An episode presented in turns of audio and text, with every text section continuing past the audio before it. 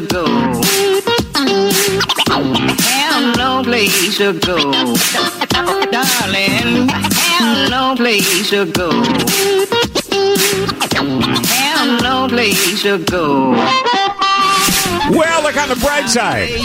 When you were sleeping last night, the Hawks beat Anaheim. It's a nice win. Anaheim's good. 3 2 in overtime. Go Hawks! Rest of the weekend. eh. Uh, we have to talk about it, so we will later with Hamp. That'd be your Bears portion of the day. Uh, Dean Richards will do your uh, or do uh, join me for more on entertainment. John Acosta, John, you'll be our moron entertainment apprentice. Yes. And typical of our moron operation, we have no idea how you're doing and moving towards official moron status. I know. Maybe a little fact or fiction today, maybe? Uh, absolutely. And uh, Ross Cochran's in later. We, uh, you know, it's November now. I don't know if you caught that. It's November fourth today, and in November, it's Adoption and Foster Care Awareness Month. I may be throwing the foster care in, uh, but the uh, being an adoptee, um, I, uh, I just think it's really important to promote this stuff.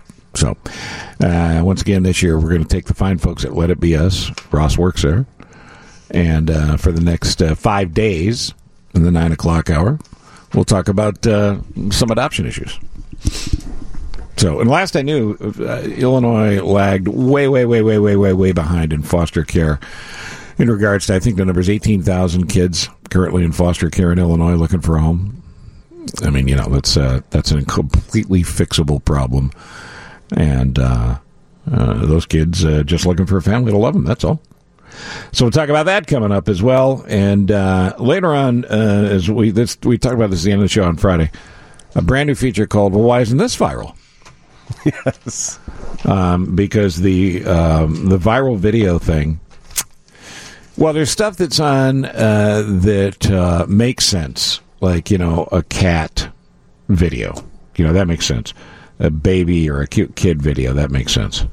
But there's stuff that goes viral. For those of you not aware, meaning that that it, it gets shared over and over and over again and gets exponentially large by volume by hundreds and thousands and millions or whatever. Um, I there, there's no real rules to why one thing goes and something else doesn't. You can't really create these, Right. but we're going to try uh, with a new feature called "Why Isn't This Viral?" And uh, we're still deciding what John and I will do in the nine o'clock hour, but we're going to try to create a viral video. I think it's going to take off. Yeah. I want I want to get two to three million subscribers, and then I think advertising wise, gee, what do we make on that? Uh, 50 cents. Buck seventy five now, Buck seventy five. Yeah. Okay. Well. and we're, we don't plan on getting likes. We plan on getting fond ofs yes. or don't hates. Yeah. Don't hates. Don't hates would Yeah, be good. That would be Or good. the usual meh. Let's do the top six and six. Ross Is there a button from there? From the lovely Sunrise Hotel. It's time to get your kicks. Get your kick. With the top six at six. Let's get this out of the way. Bears lost to the Eagles 22 to 14. Team's fourth straight loss. If you look at the NFC, Dave, um, it, there are, I believe, seven. No, there's eight. Eight teams with five wins or more right now. So it's hard to imagine anybody's going to make either wild card position without at least 10 and most likely 11 wins could be forced to that. Let- let- yeah. So therefore, the Bears would have to either win out from here in the last eight games or win seven out of eight. The uh, the Bears have four NFC teams below them in the standings. All four, huh? Giants, Tampa Bay, Atlanta, and Washington. Do we play any of them? Uh, already played Washington. So you're you're just looking for one win, Bear? That's Yeah, I'm just looking for any, Well- any golden touch here. Bears have the same number of wins as Detroit, and they play Detroit twice still, including Sunday. And if you want to look at the upside, everybody in the NFC North lost yesterday, so the Bears didn't lose any ground in the division. at no, all. that's very true. See, there's your yeah, upside. Yeah. Okay, that's But- a reach. but I shouldn't watch it, right? Because I didn't watch it yesterday. I was gone all day, so I didn't. I taped it. Oh, should yeah, I? no, no. Should I Well, just, not just- even You bother? should erase it immediately. Okay. Yeah, we can we Delete, can kind delete. of sum it up for you pretty quickly. Thanks for saving me a couple hours. So just if you accept the fact nobody's getting in at nine and seven, it's hard to imagine that one of the wild cards will be nine and seven. The Bears minimally have to win seven out of their last eight games. Um, that's Okay, where we are. History, 1979. Bears were three and five. It was Dan Hampton's rookie year. I brought this up Friday, and they They won of the remaining eight games, seven of them, and they made the playoffs. And and they actually, because of a bad call in Philadelphia, they probably should have advanced in the playoffs. They lost to the Eagles, but Sometimes you remember too many things. yeah, I know. I don't see too many other parallels in this situation. No, yeah, seven out of eight kids. That's what we're looking for, and more coming up. And as you said, the Lions Sunday noon CBS. Uh, next, under the new deal, a one point five billion dollar deal seems to be the best estimate. Chicago Teachers Union members will be able to accrue more than six times, six x, six times as many unused sick days as before. The tentative agreement reached Tuesday between the city, uh, public schools, and CTU allows union members to bank up to. You ready? You're not ready. 244 sick days. Come on. The number in the old deal was 40, 40.7. It's I'm not- ridiculous. I'm not feeling well. I'm not going to come in for 2021. Well, it literally it literally covers more than an entire school year. It's ridiculous. well, the good news is it's a good time to become a substitute teacher. You'll have plenty of jobs. Right? CB, uh, Chicago Public School employees uh, also can share days from their sick bank with other employees. Did you hear that sentence? What you can trade them? Collect the whole set. So, like, Dave. I can have some of yours. That continues without change from the last contract. I didn't know that was in a contract. An employee can gift up to 10 days to another employee. So if you have a friend who's not well or feeling a little sniffly, and they say, hey, could I have a couple of your sick days? And there you go. Do you have to pay it like a charge, like you do with miles? Like a mile transfer fee? Yeah. It seems like that would be right. I wonder what I they're doing with maternity leave. I don't. I don't think that th- that's just for the sniffles, though. I think that's more for you know, sort of a catastrophic situation, right? Like when you're really, really sick and you. Well, the 244 certainly, if you were to you were to use all of those, but I, I don't know. Is there a restriction on the uh, trading of days? Yeah, I don't know. We'd have to go and look at that, but it seems to me that if you just wanted to call in sick for sniffles, that probably wouldn't be counted. But who knows? Maybe I'm wrong. Next, McDonald's fired its CEO this weekend after he violated company policy by having a quote consensual relationship with an unnamed employee. Steve Easterbrook is out. He made somewhere between 15 and 20 million uh, a year, um, so it's a lot of money to give up. Uh, but he's fine in that regards. He's not so fine in the fact that, uh, well, he's been at the top of the uh, the fast food giant since 2015, and now he's out. A guy named Chris Kempczinski, I believe. Uh, at 51 years old, previously served as the company's former head of U.S. business. He is now worldwide CEO. McDonald's bans dating if you work for them, whether the person is a direct report of yours or isn't doesn't report to you either. So, So there's no yeah, there's no dating at all. yeah, in the Well, what if like you're working the drive-through and I'm working the fries well, and I, I start know. working you? That's probably I mean, does that count or not? I don't know. Can just- employees date each other? I, I I'm not not it's with managers. Yeah, managers. Yeah, yeah. yeah. Okay. Next, federal health officials are warning of a multi-state salmonella outbreak linked to ground beef. There have been 10 reported cases so far, according to the CDC. Cases include eight hospitalizations and one death. Uh, the other case reported in Colorado, Kansas, Iowa, Oklahoma, and Texas. So if you were thinking, I'm going to drive to Iowa and have a hamburger today, I wouldn't advise it. Next, Chicago ranks third for busiest airports during holiday travel. The busiest travel days will be Wednesday before Thanksgiving and Sunday after Thanksgiving. Busiest time to fly out over here is 6 p.m., so plan accordingly. 6 p.m. on those two days. Well, no, on on the Wednesday, I suppose. Yeah. Next! One more fast food story. The Popeyes chicken sandwich is back. It's legendary chicken sandwich. Legendary because people freaked out this summer and they bought all of them. The fast food chain tried to launch the sandwich back in August, but it sold out two weeks later. The company leader saying they couldn't keep up with demand. Literally, the chicken supply chain was down. And we're gonna have fry the coop chicken sandwiches this Wednesday. There you go. Um, I saw uh, anecdotally from my friends on Facebook from around the country yesterday. There, it went anywhere from no one in line to people waiting out to the street in line. for Depending on where the D- Popeyes depending- was? Yeah, exactly. It's a location. Are you on a lot of chicken lists where you get that kind of information? no, but I, I had a lot of friends who were out trying to get chicken sandwiches yesterday, and they posted it all on Facebook. All right, let's get an answer to this school question if we can before we move on. April, good morning. Hi there. I'm a teacher, and there are two different ways that these get used. Number one, I forgot um, when your producer answered or whoever answered is um, that if you have a catastrophic illness like cancer and you have to take time off, mm-hmm. this comes in handy. Sure. You can get better. The other is every now and again the state offers early retirement. And how does this help you as a taxpayer? It gets an expensive teacher out a year earlier if you use them all, and a newer, less expensive teacher in the system. But can So you that is- take the two? let- Let's say you've accrued 244 days, and I assume that's senior teachers or teachers who've been around a long time, obviously, because you don't you don't get 244 days when you walk in. Uh, No. so, so if you have the So 200, unused days. I, I don't know how CPS does, see, um, but um, I just accrue them every year, and I try not to use them. I know some teachers are like, well, I've got personal days, so I'm going to use them, and I just think, ugh, what if something happens?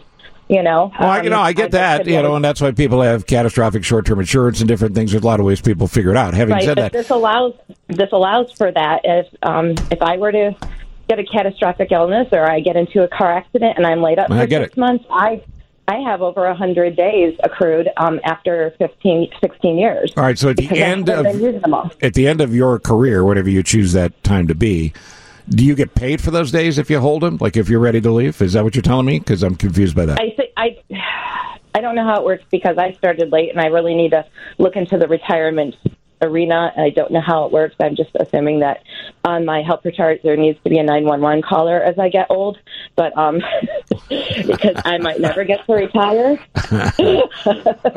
but um I, that's that's a question I really can't answer very accurately. But that is the way it's used. I don't think that people are just using them just cause.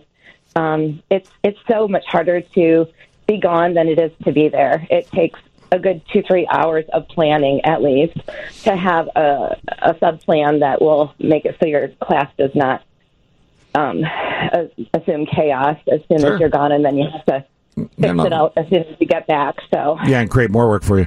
Uh, can you trade in your district?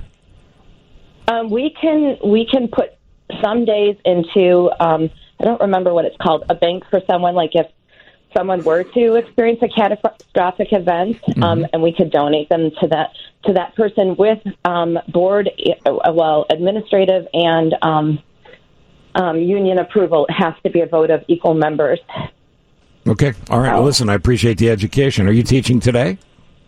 I am and I just got done with my fitness class and I need to get my butt in the shower All right. we'll get to school. Don't be late because I can't write you a note. All right thanks All right. Thanks for listening. I And appreciate Steve, it. I can also confirm the part about the retiring early. My sister teaches in Southern Illinois, and she's uh, getting ready to retire after 25 years. She has two and a half years of sick time that she's never used, and um, she'll be able to retire two and a half years earlier. And the benefit, the economic benefit for that school district is they'll be able to replace her because she's been there a, quite a long time with somebody a little cheaper. All right. Let me grab this quickly because we're short on time here as usual. Aaron. Hi, I was just calling to follow up what your previous caller said. Uh-huh. So the first thing is that teachers can turn in unused sick days at the end of the career and get paid a small amount for them to help with retirement. And then the second thing is the sick bank donating of days is used for extreme cases. So one of our first year teachers, her son was diagnosed with cancer during her first year of teaching, and she had very few sick days because she was a new teacher. So she burned through them really fast and then had to like whenever she was out for his treatment she wasn't being paid for that and we had wanted to be able to donate her sick days so she was getting paid during that time Right. but we couldn't because it wasn't in our contract So this is uh, perspective wise. This is obviously and common sense wise. This is something you would use in those cases, whether somebody's sick or they have a family member, whatever the case may be. Uh, but the thing I'm not uh, clear on, and I only have 30 seconds here, is when you you say you're paid a certain amount at the end of your career for those, so you don't get full pay for those days. no so i'm actually looking at contracts right now and it's like between 25 and 30 dollars right now depending on the district on each day. For each day yes Okay. All right, Aaron. Thank you. thank you We'll take a break, come back, and get your uh, news from uh, a man named Grzanich next. Steve Cochran Show, 720 WGN. Doctor. Doctor. Doctor. Doctor. Doctor. Doctor. And doctor. Well, we miss anyone? He's Northwestern Medicine BP. Call Dr. Most right now. Dr. Kevin Moe, sponsored by Northwestern Medicine. And always remember, they're relentless in their pursuit of better health care. Here's Relentless Dr. Kevin Most. Good morning, sir. Good morning, Steve. How are you guys doing? We are fine. How are you? I'm doing great. You know, it's hey, it's a beautiful Monday morning, and uh, you're probably just starting to see a sun uh, sunrise there, aren't you? Well, let me take a look as I look out over Lake Michigan. Yeah, there's a little bit of cloud cover. Uh, barometric pressure seems to be steady. Yep. Um, but yeah, some interesting colors coming up behind the clouds. Yeah, we got a nice least- view here from the 18th floor. At least it was in the 40s this morning when I got up, so that's not bad. Yeah, we are 15 to 20 degrees, depending on where you are, below the number we ought to be at this time of year. So we're Yep. getting screwed. That's Yep. a technical meteorological term. All right, so Dr. Kevin Most, uh, there's several things we need to discuss, but let me just hit you with this. The Bears appear to be very sick. Do you have a diagnosis? They appear to be quite ill at this point. You know, I, I was thinking about watching the Bears game, and instead I went out and played golf, and I think I feel a whole heck of a lot better because I did that. Good call. All right, so last week we talked about the fact that soda is going to kill you. The next time you have a soda, you will drop dead instantly. Uh, so let's talk instead about something that won't kill you, even though I won't drink either one of these things. I think this is good news for people. What is your good news? Yeah, you know, I, I did. I felt bad last week after everything was a downer. So more uplifting news. You know, we we all have talked numerous times about the health benefits of coffee, um, which usually makes a lot of people very happy to know that they love it so much and there are there are health benefits. And then last week, a study came out that showed an additional one. You know, we've talked about that it can decrease pain, that it has a decrease in type 2 diabetes, decreases in Alzheimer's, all those good things. And then one other thing that came out last week was we have two types of fat in our body. We have white fat and we have brown fat. Brown fat I didn't is, know is- this. yeah, and brown fat is found in all mammals, and it's actually found uh, in high doses in those that hibernate because that's how they survive through their hibernation.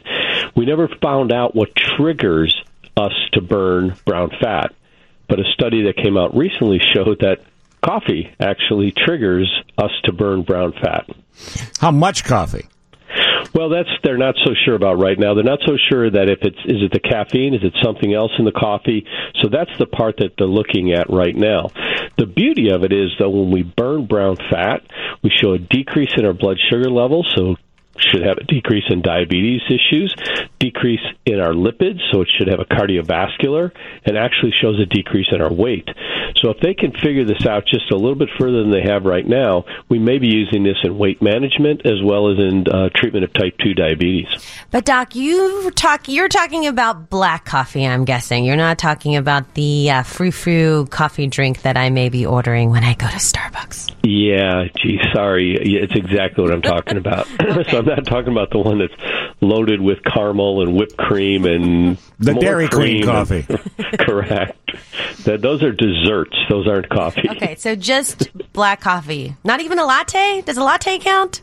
A latte would probably count. Yes. Okay. Yeah. Um, but it's a smaller percentage, obviously, of people that drink black coffee. So let's say, and I'm not a coffee drinker, so if my terminology here is wrong, jump in. Uh, a splash of cream, a teaspoon of sugar. Is that okay? Everything in moderation? Oh no, absolutely. That is all in moderation.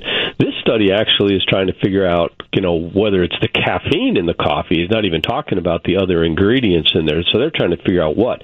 But when you look at all of the other things that we talk about, absolutely, a little bit of cream is not going to cause you to have heart disease. It, it appears that the protective measure of coffee, even with cream, is there. So definitely take care of that. I mean, you know, don't make it more, you know, have a splash of coffee with your milk, but um, definitely uh, the you know, two to four cups of coffee appears to be very healthy.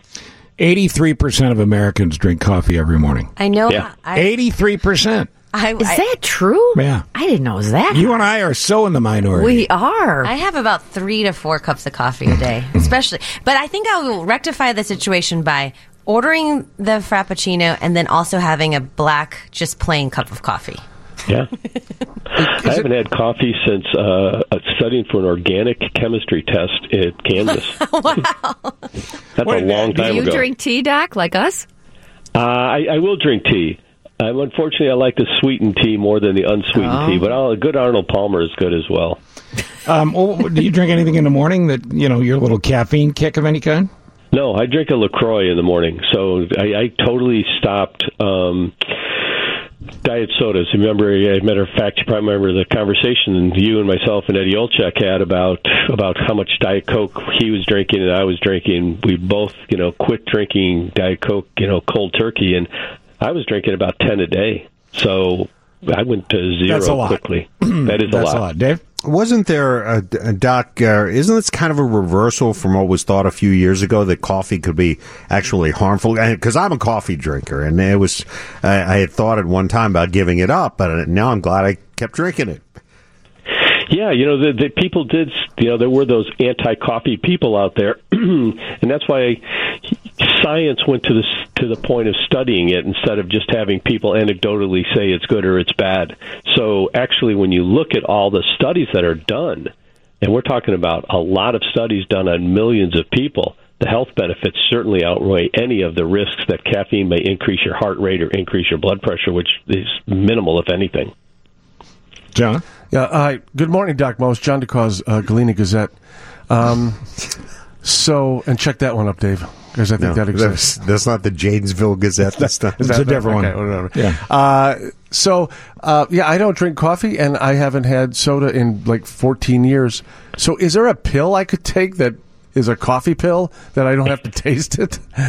you know, you know, John, we laugh about that, but that's exactly what this study is looking at. The study is looking at saying we have all these health benefits, plus we're finding this health benefit of a sugar, diabetes, lipid protection. Boy, if we can find it, we could put it in a pill. Put it in a pill form with, with those ingredients that show us the benefits of decrease in colon cancer, decrease in in uh, Alzheimer's. You know, all of those things.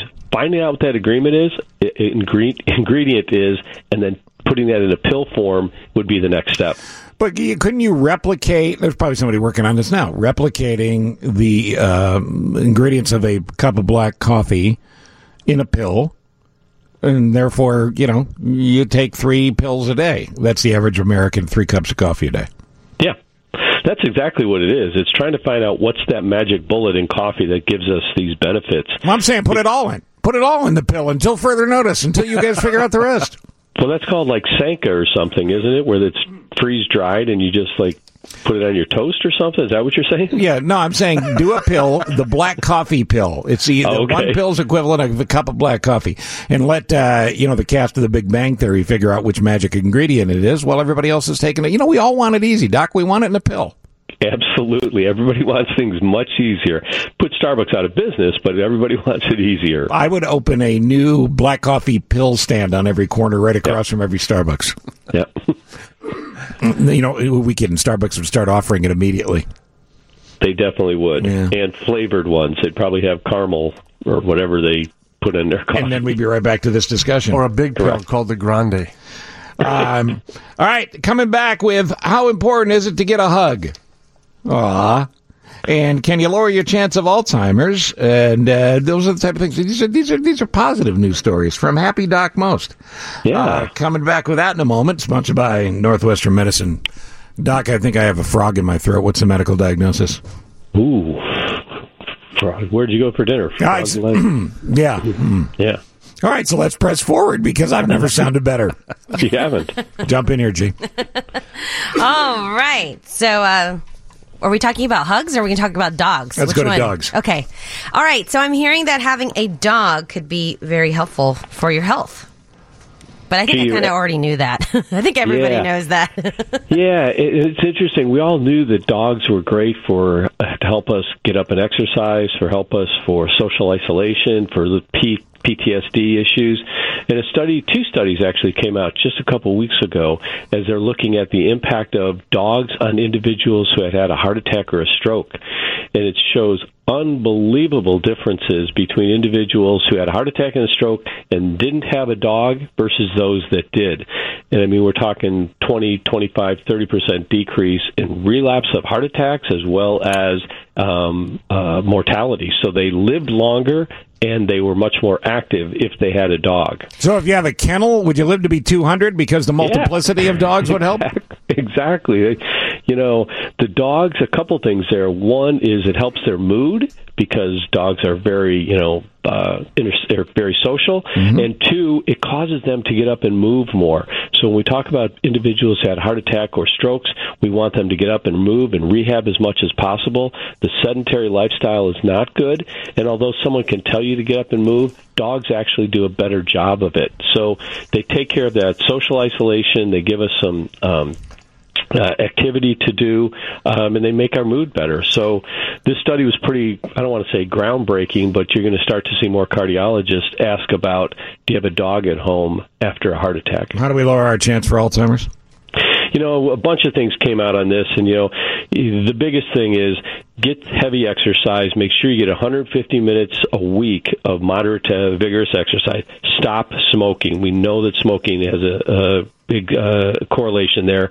Limit yourself to one alcoholic drink. Probably one of the biggest things is challenge your mind, challenge your brain every day, whether it's doing Sudoku or whether it's doing crossword puzzles, but challenge your mind and eat a good diet. You think about those things, they're very simple, but Rush University here in Chicago just came out with this study that showed that if you did this, you decrease your risk of Alzheimer's by 60%. And my grandmother lived to be 101, and every day she would write and handwrite in like a little diary thing what the weather forecast was and whether it was right or not.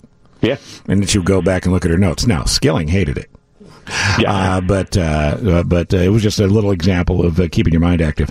All right, so uh, get over here, Duck. Give me a hug. Come here, yo. The importance of a hug. Yeah, you know, we think about hugs, you know, from a social point of view, it's great um, because that warm embrace it elevates our mood, both the individual who gives it as well as the individual who receives it. But the interesting study that came out showed that it also increases our immune system. So as we come into this season of colds and flu, I mean, Viv's got a cold right now, influenza is coming a hug is much better than a handshake, to be honest with you. One, we're finding out that it increases our immune system, it decreases stress, lowers our blood pressure. Um, so it's actually much better than um, than a than a handshake. Um, but during cold and flu season, be careful who you hug. Be careful, but still, if if you have the influenza, I'd rather give you a hug than I would give you your handshake. Chances are that you have more influenza on your hand than you do just in a, a quick embrace. Doc, so, do um, awkward hugs count too when they're slightly Yeah. awkward? Yeah, gee, that's those are the ones that I had to be really careful about because you have to make sure that it's um, socially uh, a good place to do a hug and and to make sure that the individual receiving the hug wants it as much as you want to give it to them. John? No, you know what's interesting about this, and, and I'm going to go back here. I just realized, uh, Doc, you know, because I had both knees replaced last year, but my ther- home therapy went great. They couldn't believe how well I did, but it's it's because I had two dogs. I had to get up constantly and let them out, Right. and then walk back. So this Yeah. is why uh, cat owners don't benefit from this. Ex- Correct. Yeah. Yeah, cats don't care if you're better. Especially if cats Yeah. are acting like jerks. So Um, and uh, if you were the CEO of McDonald's, should you hug people or probably not for a few days? Yeah, probably not for a few days, if possible. Yeah. All Hey, but you know what? It'd be, one of the big other big studies on hugging comes out of all our neonatal intensive care units where we have all these premature babies. So I mean, I tell you, if you want a good second job, we have professional huggers up there. We have professional cuddlers that take these kids out of these little bassinets and just hold them and rock in a chair with them. And it's been shown that they grow more rapidly and will get out of the uh, NICU much quicker if they have that uh, opportunity. I uh, do that with Dave every day after the show. Yeah. Yeah, and it does help. I hold him and rock him. Brian. Hey, good morning. What do you got? I got a link to all your topics, which is kind of crazy, but uh, uh, you know, my my wife is doing great now, but she's uh, she had rectal cancer the last few years, and gone through chemo and surgery and reversal and all that. Um, great doctors out of Illinois Cancer Institute, Sobel and uh, Pinchot at Northwestern and Moedine, but uh, but the, the the link to the dog, my German Shepherd, uh, she had uh, passed out a couple times after chemo due to dehydration. Probably saved her life twice. So I said, "Well, give your dog a hug." So, but uh, well, God bless him. Yeah, so I mean, she's doing great, and uh, so's the dog. So. Hey, Brian, that's great news, man. Good for you. And uh, go hug your wife, and thanks for calling. I appreciate you listening. well, Congrats Doc, you've done good things here, and we will post the notes with the podcast, regardless of how Vivian feels. And that way you'll be able to see all the stuff, including a couple things we didn't even have time to uh, to get to. But, uh, you know, this is all good news that you've brought us this morning. I don't want this every week, Doc, but this week... I, I just had to. I had to come back with some uplifting ones. Joe told me, "Hey, if they're not uplifting, I'm not talking to you." So you know, Well, when we think uplifting, we think Joe. That's right. Uh, we got to get to the news, Doc. Thank you. You got it. Take care, you guys. Sponsored by Northwestern Medicine, and the Northwestern Medicine newsroom is where Steve will be next. Think how fortunate they were. They weren't at home. Could you imagine the boo birds at Soldier Field? There's not an earplug that you could find that could, you know, stop the boos after that offense would have played like that at home. Could you imagine? Somebody would have set fire to the stadium. Could Jay Cutler come out here next week and play better than Mitchell Trubisky? Guys, I've said this all year. If we had Jay Cutler at the start of the season playing quarterback, would probably be six and two, seven and one, something like that. Yeah, Wow. it's, it's not even close. An animal! Dan Hampton anchors a young Bears defense. An animal! It's time for Dan Hampton. Sponsored by ChevyDriveChicago.com. Sure, the Bears got to win seven out of eight now. So you're saying there's a chance? yeah. Not with this team as currently configured. But it is mathematically possible in the National Football League. Uh, Dan Hampton joins us now, the Hall of Famer. Hamp, nine yards in the first half isn't good, but it is 27 feet. I think people are looking at the wrong uh, number here. Yeah, you're exactly right. Everyone is just a little bit too critical on it. you know, it was funny. You said, "Hey, we can win seven out of eight. Yeah, we can do it." You know, I like that. It's the holidays. We're starting to get that that old time rosy feeling, and, Yeah, and the, yeah. the good old days of Henry Burris come to mind after you mm-hmm. watch that offensive performance in the first half yesterday. You know, it kind of brings a tear to your eye. Five straight three and outs. So, yep, guys. You know, and we we talked about this ad nauseum early in the season, and you know, at the risk of sounding like a bunch of old fuddy duddies, you know, Ob and I beating the table, saying, "Guys, you're missing the boat here. You're not ready. You're not prepared. You need to." And you know, but guess what? When you look at it, what are we? We're three and five. We're a, a decent defense, dysfunctional offense, and looking for answers. Where are we? We're at the bottom of the division, and why are we? Arrogance. They think they know everything. They don't want to do the hard things. You know, I, I- just was hearing a, a clip about uh, Mitchell Trubisky talking about, oh yeah, we're really working hard in practice, and practice doesn't matter anymore.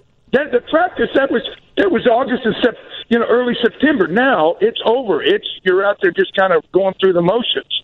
So again, they can do it.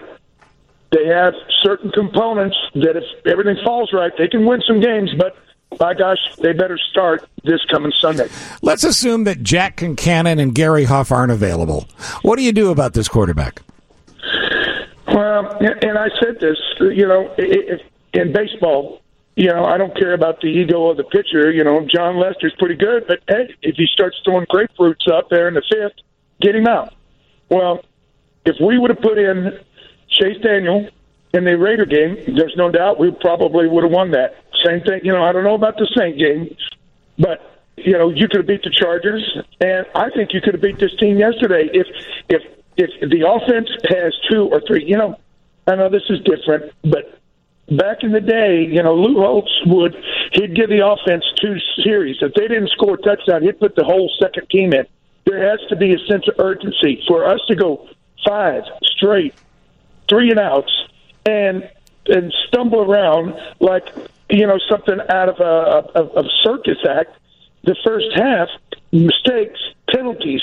You know, the defensive line is not you know without culpability here. They they jumped outside four times, Right. giving uh, uh, the Eagles a first down on three of the th- drives. So yeah, the offense was bad, but the defense wasn't great. Yeah, they got them stopped for a couple of field goals, but you still gave up what was it, uh, twenty two points? Uh, excuse me, twenty six points. So at the end of the day, Well, 22. You're right. The first time it was 22. well, it, I, I'm just saying, it, it, it, it's enough. Yeah, you're right. 22. There's a field goal at the end. Um, uh, sooner or later, you got to have these, you know, little Lord Fauntleroy stand up and make a play. We haven't had one. We we had drive after drive. You know, the 93 yard touchdown drive in the fourth quarter by the Raiders. Blah blah blah. Week after week, we've got to find a way to make a play and win the game. Our defense couldn't stop them yesterday after the offense got us back in it. So Uh, you know, I, think this modern group, and I am the old man every week because I can't—you know, I hear what I say. Uh, but this modern group has lost the understanding of the power of admitting you suck. You know what fans want to hear? They want to hear you taking responsibility for it. Everybody, we were all crazy happy at the beginning of the season. Everybody was optimistic. I don't want. I'm like you, Hap. I don't want to hear about practice. I want to hear we understand we're terrible. We're sorry. We're going to fix this. And nobody, including the coach, is saying that. again, that was that was my third uh, response to you know why are we three and five? It's arrogance. They think they know more. You know that they're smarter than than everyone else, and you know unfortunately, it, it, you know we we had that philosophy in the draft with all of these a majority of players like Shaheen and Trubisky and Leonard Floyd. These, these were not these were not great college players. Oh, but we know we can project them to become great players. We hope they do. But as to now, you know, when we're expecting these kids to grow up and and and be viable building blocks that we can build a, a great team around, and it's not happening yet. But you know, here's the one thing that we all have to remember: at- at some point, you know, they didn't quit yesterday, and that that's that's the one thing I was looking at when I saw the the halftime score. I said, you know, is this team? It's on the road, you know, in Philly. It's not an easy place to play. Yada yada. They didn't quit. They they found a way. Trubisky found a.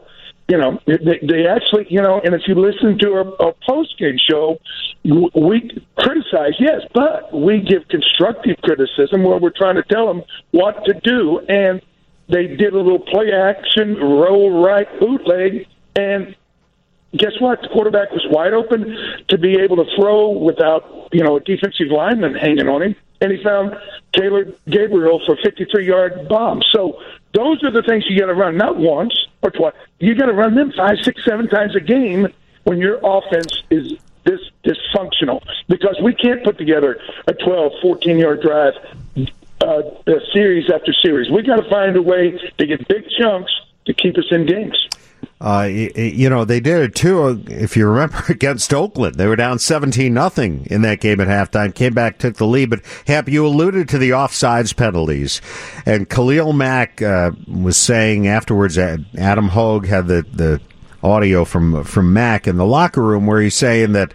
That Kelce, the center for Philadelphia, was moving the ball a little bit, and that was causing the Bears to jump off sides. And and uh, look, you played the position, right? I mean, that's I can't imagine if that happened that he's the first guy ever to do that. And and and if he did move the ball, how do the officials not see it? Well, it does sound like, oh, nanny, nanny, nanny, man, he's, he's pulling my hair. I, I know, I, I know. I and hey, look, we like Khalil Mack. Uh, obviously, he's struggling this year. He's not as big a component and factor week after week. Um, I think he's playing hard, but uh, they're doing some different things with him. But you know, to start whining about the center rocking the ball, and essentially that's what they do.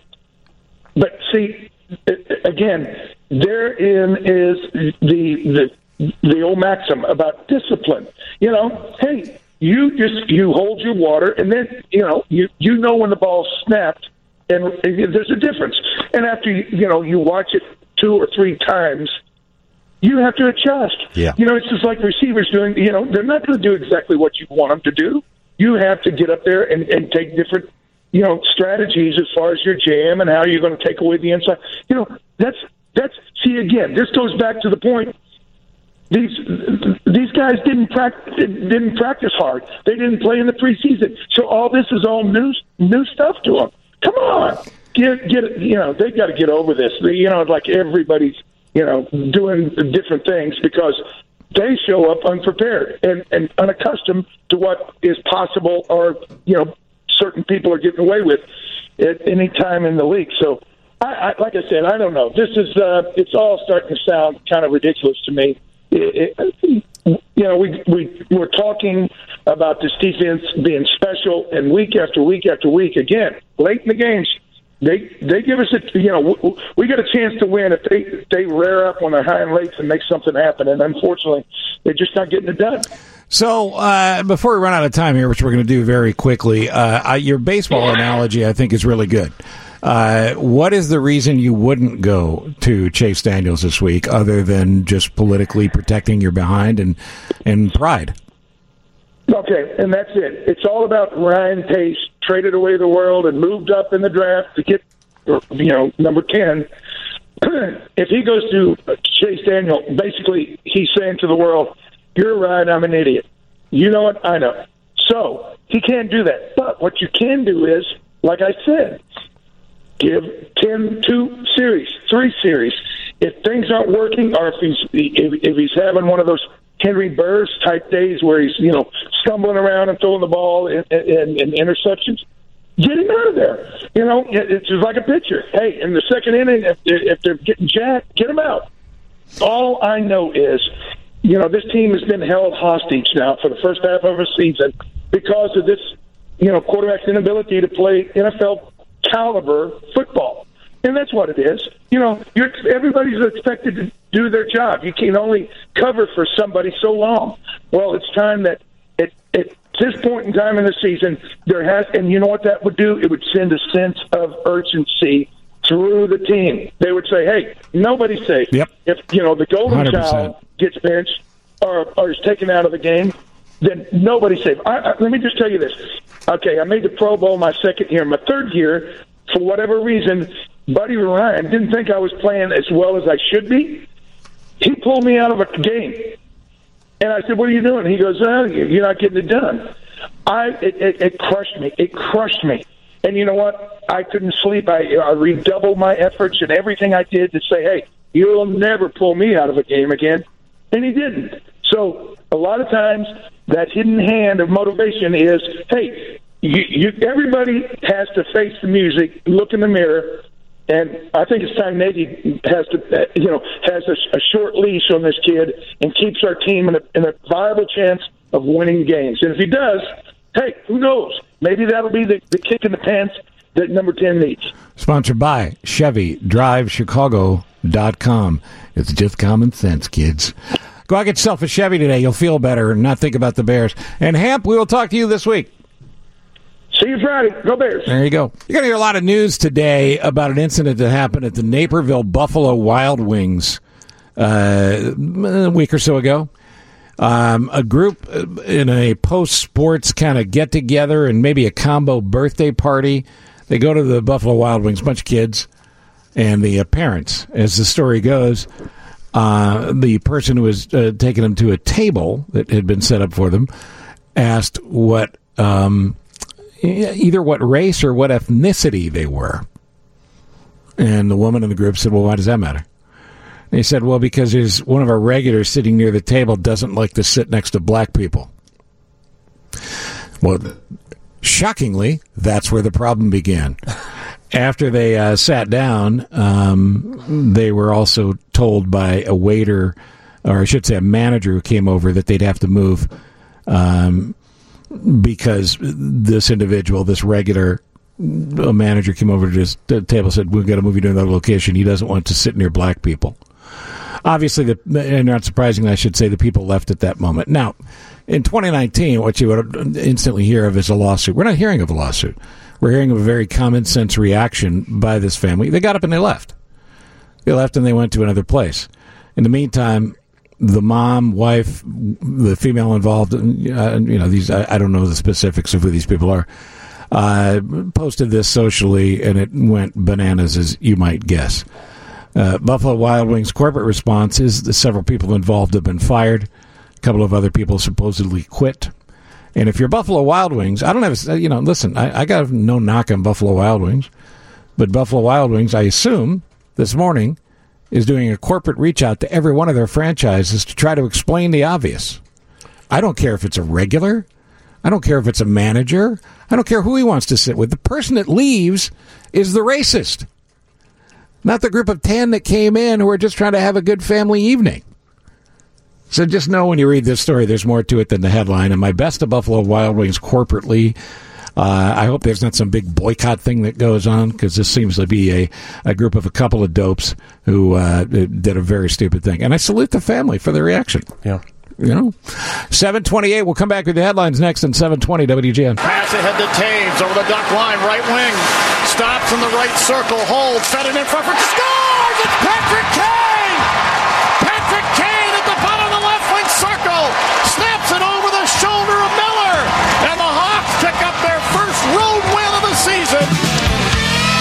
So the Hawks are great.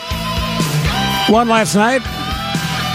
First of a stretch. I'd like to see him run off about 30 or 40 in a row now. They got a point on Saturday night against the. Uh, We'll take a LA three-point weekend. Uh, three, three out of four. Yeah. Uh, but that's a good win. And uh, they go 1 1 and 1 on a quickie road trip, then they come back for a couple.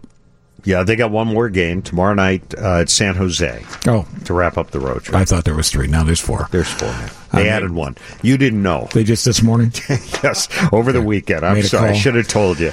Uh, and uh, speaking of sports, Dave, I made a couple of calls after we talked to Hamp because I want to help, as you know. Kent Nix played quarterback for the Bears in 71. I've got a message into Kent. Uh, Greg Landry. That's a good one. Landry as well. And Moses Moreno. Those are the three I've reached out to so far as a step up from Mitch at this point. You couldn't get hold of Virgil Carter? I couldn't get hold of Virgil Carter. I, I'm sadly I wanted to get hold of Larry Rakestraw. We lost Larry this year. Oh. So, uh, and I'm telling you right now, here's a guy who looks tan, rested, and ready. The last time I saw him, Flutie. Why can't Flutie play? He does. He's in his See- early 50s. He probably still moves around okay. Here's the thing. I, I know people are down on Trubisky, and it was it, it's been a bad performance. I get that, but people have short memories when it comes to Bears quarterbacks. This is not, we're we're far from seeing the worst play at quarterback that we've seen. If you follow this franchise over the years, If you want to get uh, seriously uh, depressed or confused, just Google Bears history of quarterbacks, Right. the list, and you tell me after Sid Luckman and up to Jim McMahon how we did. yeah, I mean. Eric Kramer still holds a bunch of records. Yeah, that's right. true. That's right. At 741, I have these Hawks tickets. Maybe I'll just keep them. Joe, would it be all right if I kept these myself? As long as you take me, buddy. That seems like a good plan. I like Joe. Um, yeah, I- I Super mean, Joe and me at the game. Woo! Yeah, I, I think it's a good plan, but I think you guys need to get other tickets. These you can't keep. All right, caller seven. We'll then just take 'em 312. anyways. 312 981 7200. Super Joe, give him to caller seven. Caller seven.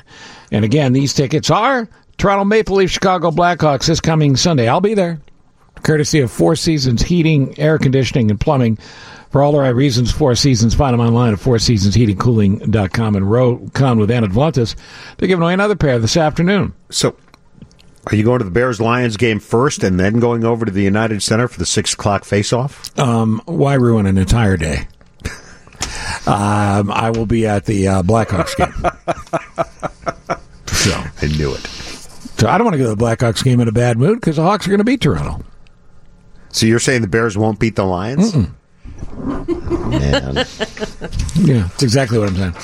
Ryan Noble standing by on a day. You know, th- this is kind of where we are. It is really, really good news for the president that he's within the margin of error of the Democrats now. I know the goals might be small, but that's a big that's a big news piece. Uh, and good morning, Ryan Nobles. Hey, good morning, Steve. Uh, just uh, not to get uh, wade into your quarterback controversy, but Doug Flutie had a couple of years with the Bills. So, I mean, I, exactly I, right. I wouldn't, uh, you know, he might be in his fifties. You're right, but you know, at this point. And based on how the Uh, but yeah. Patriots looked last night, Patriots got just spanked by Baltimore. Uh, and your Bills continue to play well. Hey, kids, stranger things have happened. I don't want to get too excited. A game and a half out of the division. It's it's been a while. So, uh, this was this take a playoff uh, berth, but you know, maybe we're getting a little too excited. I don't know. All right, so let me see if I can summarize this, and you correct me if I'm wrong. Uh, these are swing state polls of likely voters. And I say, okay, the, the margin of error on this has got to be crazy. Well, yeah, uh, but state polls are super important because national polls don't reflect what state polls do sometimes. And if you remember, Hillary Clinton won the popular vote by 3 million votes, but the Right. Electoral College comes from state uh, vote totals. So what do we know now from the state polls head to head against uh, Democrat candidates?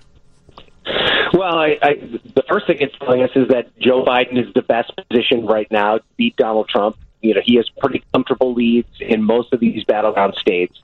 Uh, but I think there is some concern for Democrats, particularly when you look at the person who seems to be surging in the Democratic field, and that's Elizabeth Warren. You know, there are quite a few of these states where she's either losing President Trump or uh, she uh, is within the margin of error. She's the lead, but it is within the margin of error.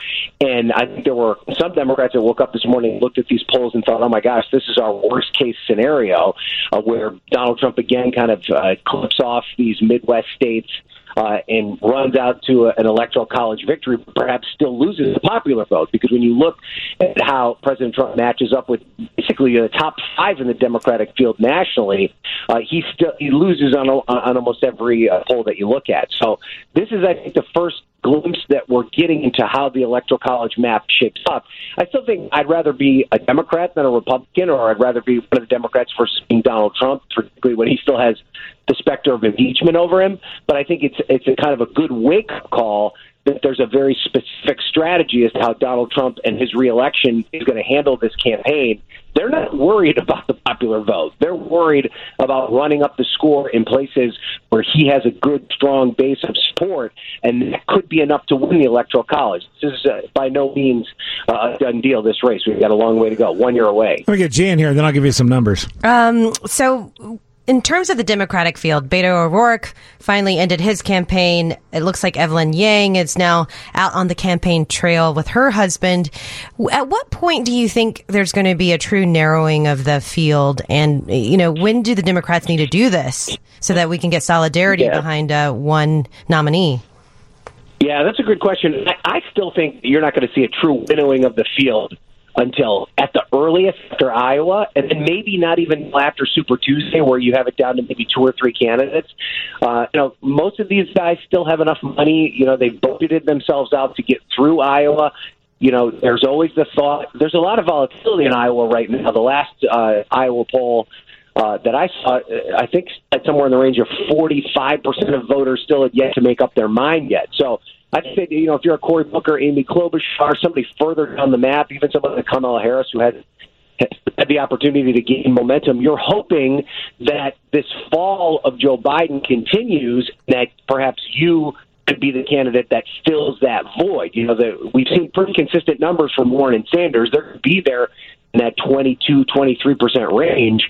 The question is, does Biden fall off, and then do you have somebody like Pete Buttigieg or someone else fill that void? So that's why there's no reason to get out if, you, if you've got the financial wherewithal to stay in. Beto O'Rourke uh, made it pretty clear that they were running out of money. He just wasn't going to be able Right. to sustain the campaign that long.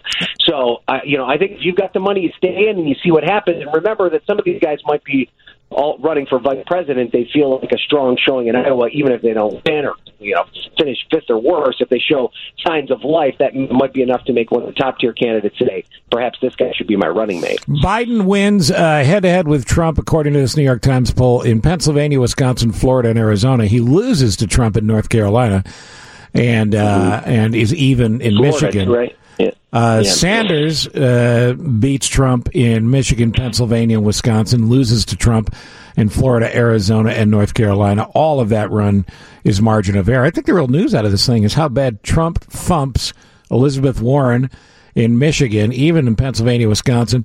He beats her in Florida by four points and leads her in uh, North Carolina. The only state she's leading in is Arizona. And the Democrats, of course, have to have somebody that can beat Trump. Biden's initial pitch, I'm the guy that can beat Trump, seems to be holding up.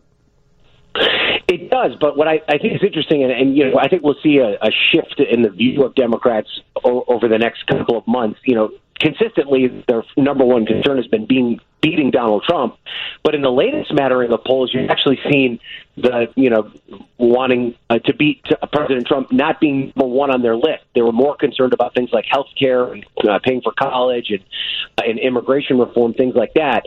Uh, You know, I, I think at the end of the day, I mean, when you just anecdotally spend time in these swing states like I have in, in, in these early voting states, universally Democrats will tell you the number one thing they care about is beating Donald Trump. I've been to many Sanders rallies. I was at a Sanders event in Iowa uh, last weekend, two weekends ago, and there was a guy there. Uh, What that, one of the things I love about covering Iowa in particular is that you show up to one of these events and it's not just the diehards. You know, Iowans will go and, and watch these candidates without having their minds made up. And I talked to a guy who who was there considering Sanders, basically said, I want the guy that can best beat Trump. So I still think the electability argument is the biggest area of concern for Elizabeth Warren.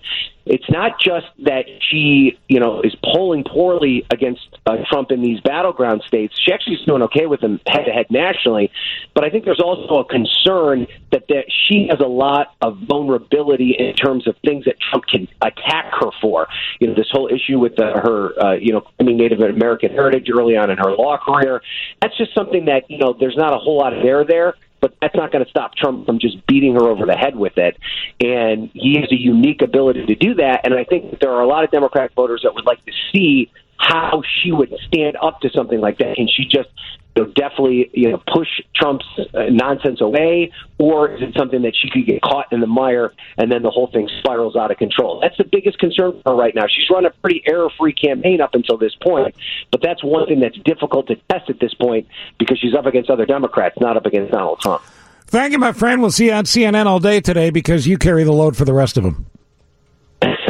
I don't know about that, but we'll, we'll see what happens. Tuesday night's election night, so I'm going to be in Virginia. You know, uh, there's a, we could see some interesting uh, results come out of Mississippi, uh, Kentucky, and in Virginia, where the state house races are up. Perhaps maybe a, a foreshadowing of what's to come next year. So uh, there are there are votes being cast uh, tomorrow. All right, man. Thank you. That's uh, Ryan Nobles from CNN, and quite a trooper. You could hear that he was being shot by an alien's laser gun throughout that call, and yet he continued to uh, do his report. Very impressive. Remember, Pat Brady said it first a long time ago. This ain't so much about Trump. This is about who the Democrats run against Trump. And right now, this is the best news Trump has had in a long time in these polls from the New York Times this morning. Mark from Roselle just won Blackhawks tickets for Sunday night. The Blackhawks and the Toronto Maple Leafs. Hawks won last night. 3 2 in Anaheim. Kaner from Toews. Overtime winner.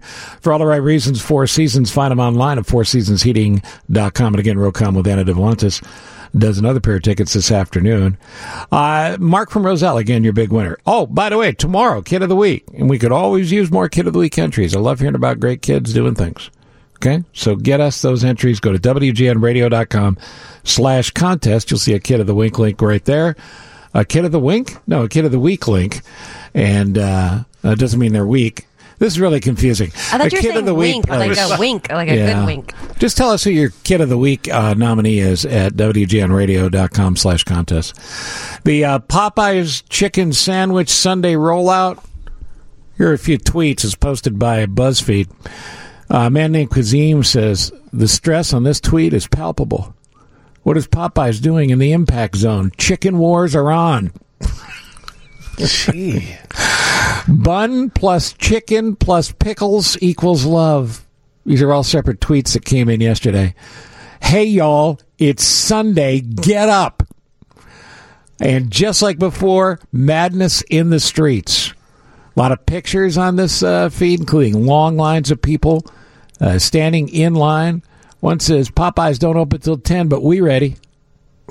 Golly. Just bananas for the new chicken sandwich at uh, at Popeyes. Now, I will say this.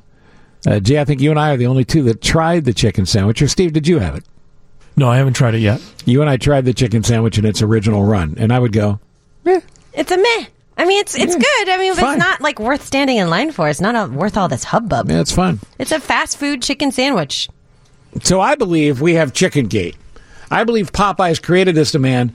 They didn't have a chicken feeding problem. They didn't have a supply line problem. Publicity stunt. They wanted to create more chicken demand. And I'm buying it hook, line, and sinker, baby. I'll be at Popeyes right after the show. I am right now trying to get. I, I have been in touch with chickens throughout the weekend, and I am right now trying to get a chicken to agree to come on the show and tell that story.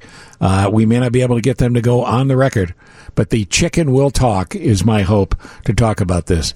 You know, if a bunch of chickens have been put in some sort of chicken holding facility when they could have been made into sandwiches by now, that's all I'm saying. Guantanamo Bay for chickens. For chickens. So Popeye's chicken sandwich. But this Wednesday, we're going to have a better chicken sandwich. A yeah, local so yeah, listen, sandwich. I totally believe you. You know Yeah. more about food than I ever have. Fry the coop this Wednesday. Uh, so 312-981-7200 if you want to uh, text in. Yeah, and you know what? If you uh, stood in line for a chicken sandwich yesterday and you're not afraid to admit it, uh, tell us that too at 312-981-7200. And we're back from the Northwestern Medicine Newsroom next. Ladies and gentlemen, Dean Richards joins us from Channel 9. citizens of the world, Some of the world's greatest entertainers are here tonight. Ladies and gentlemen, may I present to you? And tonight, guess what? It's going to be Dean. Yeah,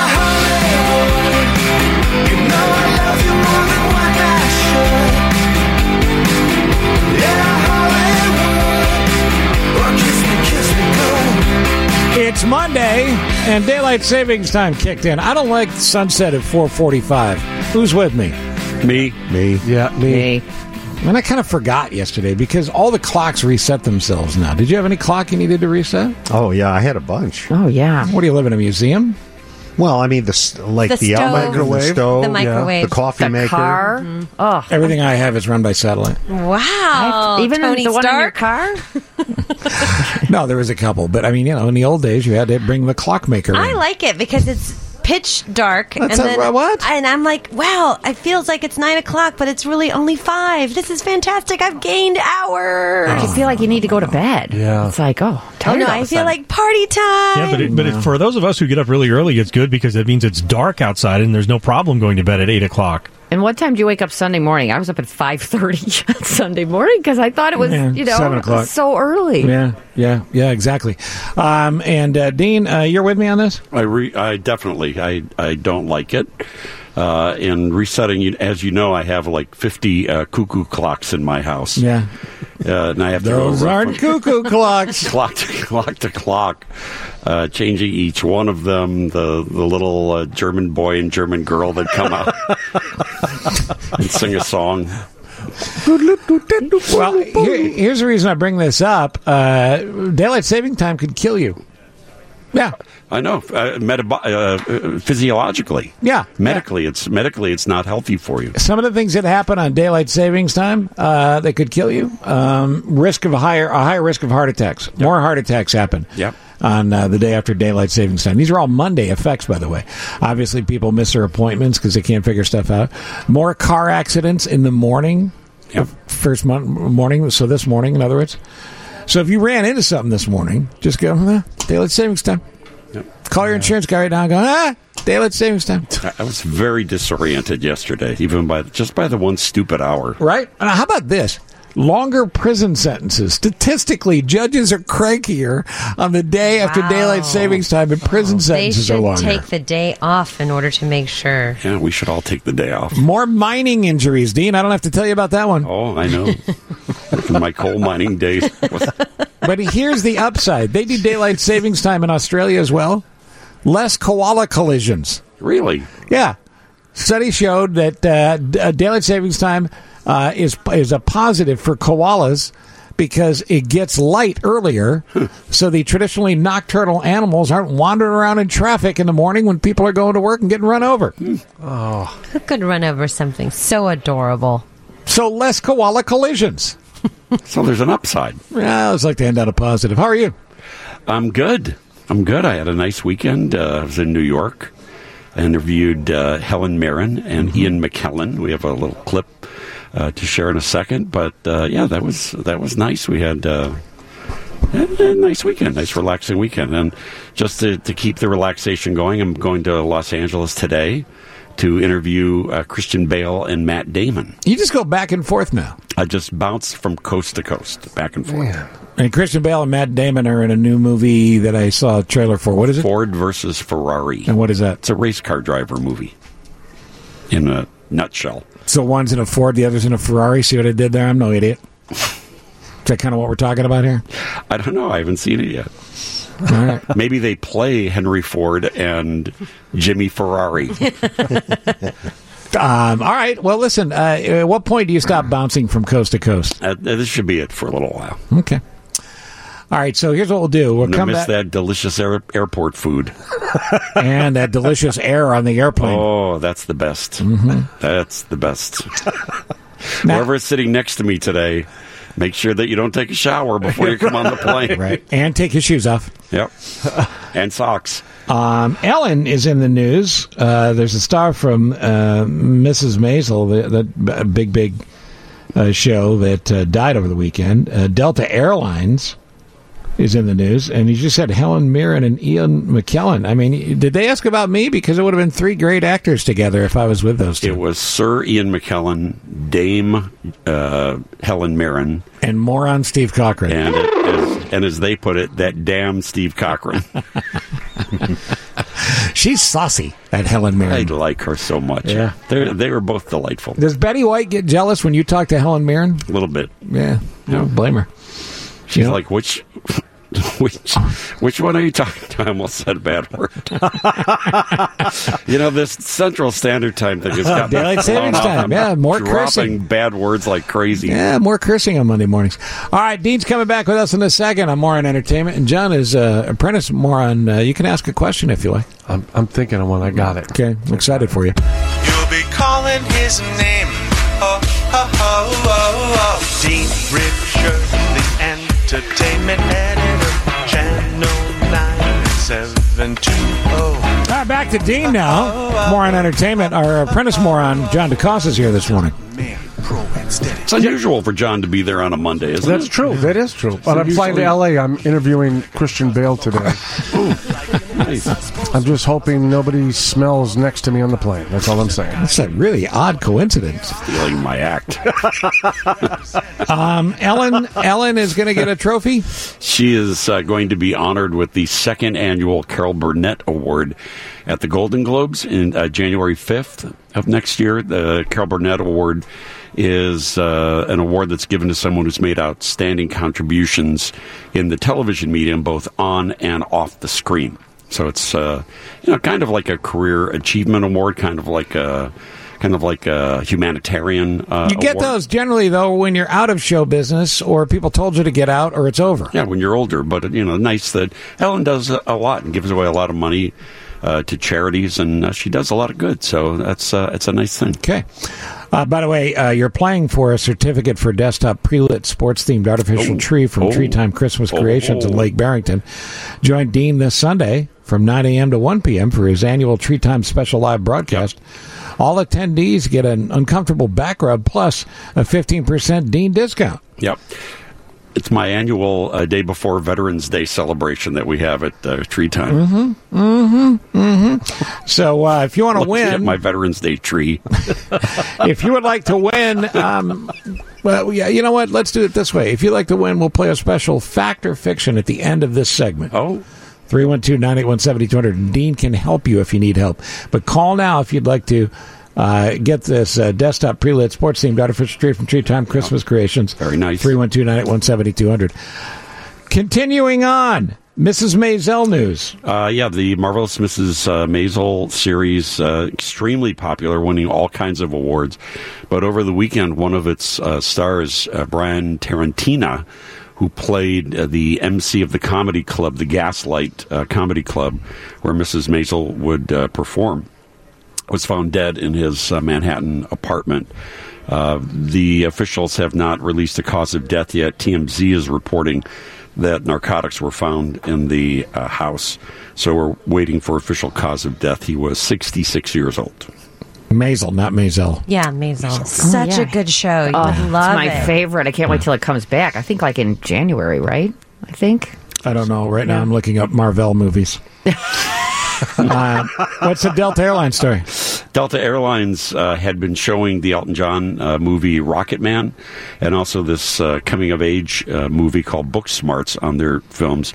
Somebody noticed that both of the films had been heavily edited and all the uh, same same sex scenes had been taken out of the movies. And uh, pointed it out to Delta Airlines. You know what what's the deal with that?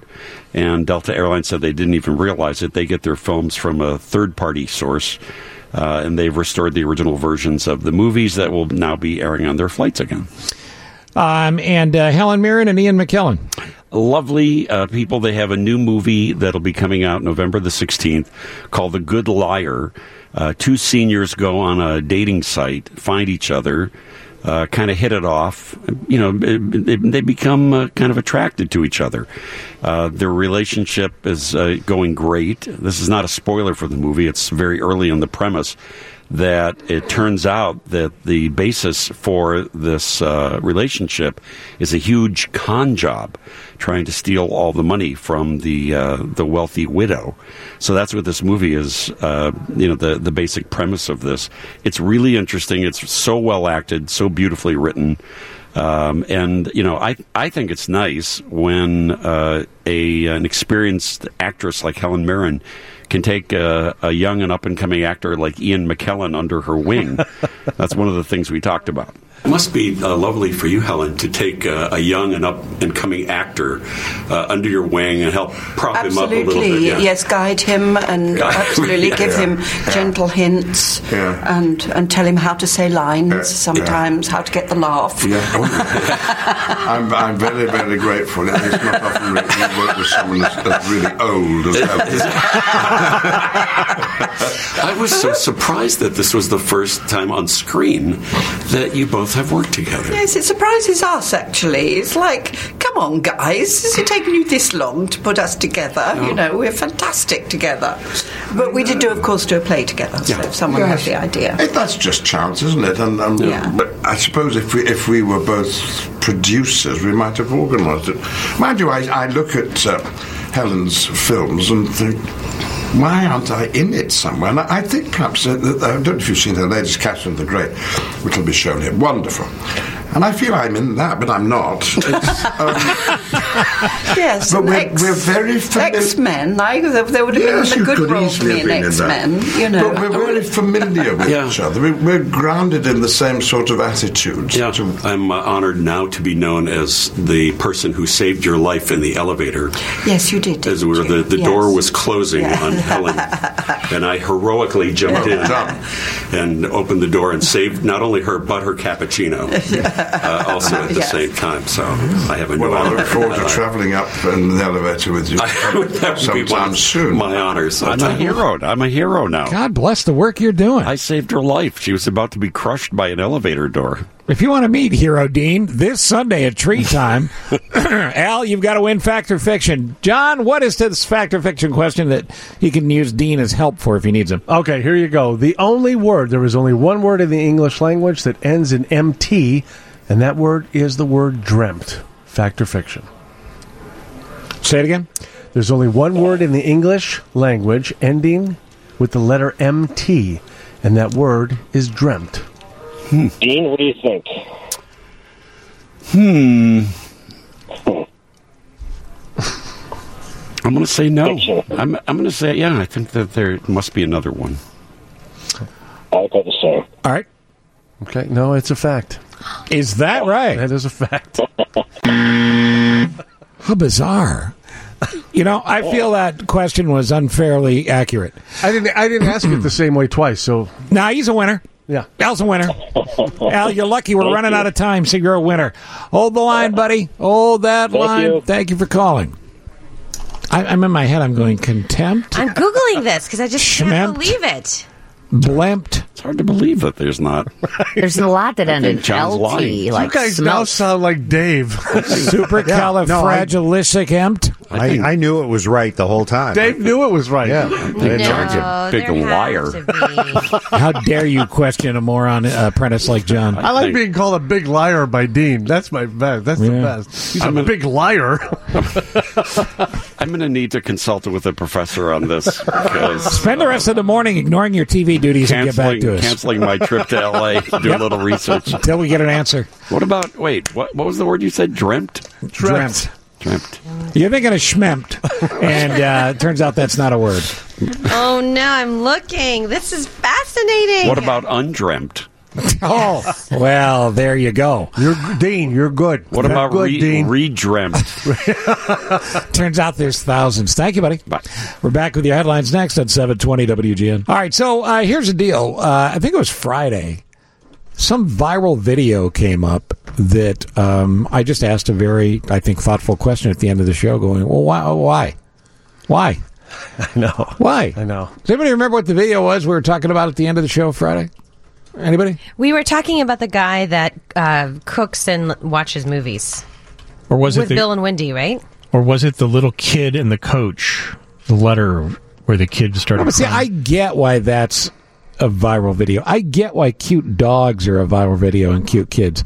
The ones I don't get is like uh, it goes viral because you, you, people want to watch you playing a video game. Well, I was going to say, you asked what we looked. We Now, these are actual viral videos. These are actual viral vi- uh, videos right Okay. now. There's a, a kid who destroys a pumpkin. He Just destroys it. Just dis- goes around and destroys different sized pumpkins. How much? 473,000 people saw that one. So in other words, they saw the tag. It said "kid destroys pumpkin," and they decided to watch it. Yes.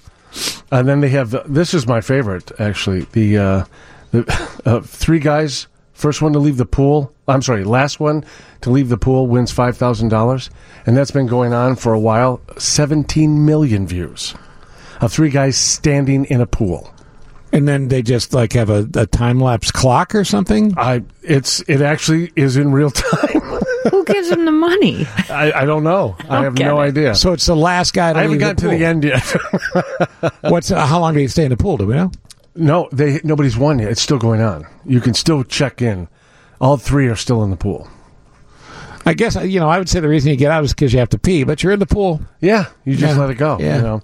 uh, and this is the best. Uh, the salmon chal- challenge. I know you told me about this. This cannot be true. This is absolutely true.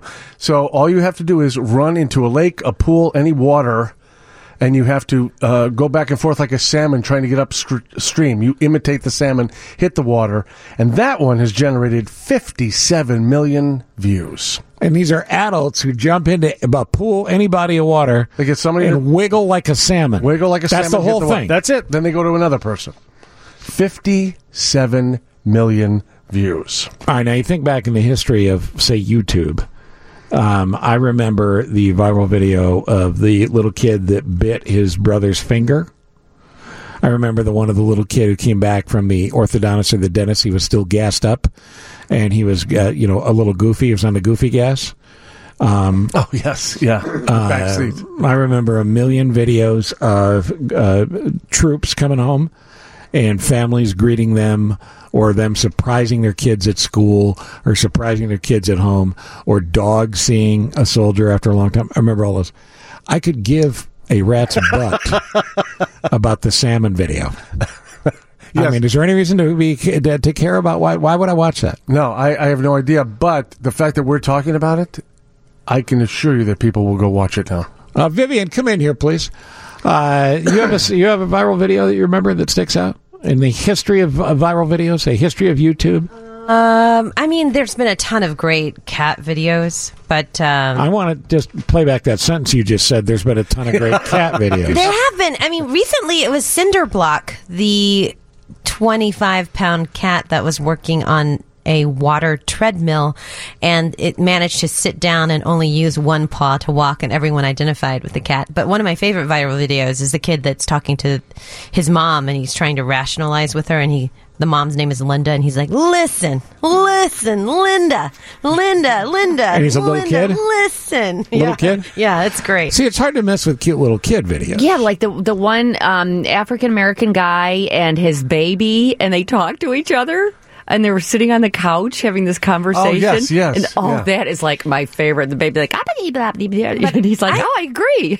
what about the little kid that has just had uh, some dental procedure and he's still high on the gas? That's what I was talking about. Oh, Your- I don't your- like your those. headphones Steve mentioned that one. I don't yeah. like but, but then there's also the dog that uh, talks about bacon. Oh, the maple Bacon. bacon, maple bacon. Right. You ate it? Anything with a kid is I think the videos you question are the ones that are viral right now. For example, people Well, like a opening up people opening up mystery Amazon boxes and getting a million views because and you don't know So what's in the box and people will watch them do that. There's also So, like huge, opening your mail. Mhm. there's a huge mukbang craze where you watch people eat or you watch Wait, people what's a mukbang? it's um, it started in Asia, and you just watch people eat their dinner, and now it's this craze, and there's How millions of slow does your life have to be if you click on a video to watch someone eat dinner? The people, the people Maybe you're hungry these- or on a diet. The people that do these videos are millionaires now. By the way, Yeah. they get paid so much money. Well, we don't know if we've cracked the uh, code here, but we're going to try uh, in a brand new segment I like to call, why isn't this viral? Viral. Viral. Viral is actually a combination of viral video. Viral. Why isn't this viral? so, John and I have been talking, and we really couldn't come up with the perfect idea for this, but we like this one. John is going to uh, be on the phone when we come back, and he's going to go around the station um, uh, looking for the perfect place to take a nap at work and uh, give you some office nap tips, and then actually find a, uh, a horizontal spot to lay down. Viv, you'll tape this. I'll tape it. You'll shoot this, Sounds good. and uh, and then we'll post it. And then you can tell us why isn't it viral. I, I think for starters, here on day one, if we get five shares, that to me would be viral for us. That us. would be. Vi- and uh, Mary Sandberg came up with the, the cheese being thrown at the face. Yeah, we're not doing that. Okay, but do you remember that? I do She's remember absolutely right. That was, that was viral videos and we where watched it. slices of cheese would And be kids- thrown and babies' at babies' heads. Just mean. It's just mean. It was com- completely mean. So we'll do a traffic update, and then you get set up. You'll be on the phone with me while you walk around the office looking for the perfect place to take a nap at work. Okay. Okay. All right, we'll come back and do that. And the uh, Steve Cochran show continues. By the way, a lot of people are still texting in on the John Factor fiction question uh, with words that end in MPT. Yes, no, it's MT. MT. Yes. MT. Yes. Mm-hmm. Mm-hmm. Um, as, as in Mary and Tom. M as in Mary, T as in Tom. 773. Steve, as somebody who makes money off YouTube videos, the reason why there's such a high value of views is because as a YouTube celebrity, you become a greater influencer. Now, I get that. It's not unusual they'll have that many views. Mary just asked, where do they get the money from? Usually it's a sponsor, Mhm. uh, or it's because of the AdSense revenue money. AdSense is like the Nielsen of ratings for this stuff. Yes. Is that true? I believe so. uh, revenue money that they make for videos. Um, Mr. Beast is notorious for giving away lots of money. I don't know Mr. Beast is. Uh, billions watch people playing video games. Really? Billions? Isn't it sad enough that millions watch people playing video games? Do we have to make a billion? I mean, even if it's true, do we have to? Really? Well, you know, you're a big fan of the autonomous sensory meridian response, otherwise known as ASMR. You just explain to me what this is. This is uh, audio sounds that make people feel certain ways. It ha- hits a portion of the brain that is responsible for the goosebumps or the tingling sensation you may have if someone brushes up against you just very slightly or plays with your hair, that type of. So, is it all pleasant, or is it like fingernails on a chalkboard as well? It's all mostly p- pleasant. It's someone whispering, whispering. Is that like the feeling you get when a ghost comes into the room? Yeah, right. Yeah, they either whisper. There's also they use objects, crinkling, plastic, little brushes. The gentle. They'll wrap something with um, Saran wrap and then move it, man- manipulate it to make the sounds. So it's very soft sounds, but it's interesting. By the way, and several other texters wanted to point out before we go to John on this that daylight savings time was in the spring. Uh, we're now in standard time. yes, that's true. And, it's, and it's daylight saving times. Daylight saving time. No S. Oh, is it? Yeah, it is. It would have been much more effective if you didn't stumble on the correction. That- that's also what people are appear, appear to be upset about. It's daylight Every- savings time. everyone no, is up- daylight saving time. Saving and no savings. No S. It's Yeah. like I- I prefer to think of it as a good No time to S. save it's like money. RBI, RBs, Yes. R R's. And it's Chase Daniel, not Chase Daniels. I believe it's daylight savings times. and it's the jewels. Yeah, the jewels. Soldiers Field. Basically, everyone is mad at us. All right, so we're now we're trying. To, I'm trying to get John a viral video here uh, in a new segment called "Why Isn't This Viral?" Because I like the accusatory tone of it. Uh, John, good morning. Good morning. All right, I think we all understand you're not supposed to take a nap at work, even in show business or the lazy flock. Uh, you're not supposed to, but we get tired on this show. So I thought you walking around the station looking for a good place to nap while you give out nap tips would be good. And Vivian's going to shoot this, and we're going to post it. Yeah, and uh, it, it's funny. Uh, who would know this better than uh, you know the people on the morning show? Because we do get up so early uh, that I many times I do leave the studio to go find a place to nap. So this is right up my alley, actually. All right, so you sound like you're in the men's room. Yeah, well, I'm actually in the uh, what is it? The mult. It's just uh, uh, I don't know what they call it. Anybody can come in here bathroom. What is that Oh, called? the unisex bathroom. the unisex bathroom. And uh, so, what? Here's a good place because a lot of people don't know this. There's a uh, there's a uh, what do you call it?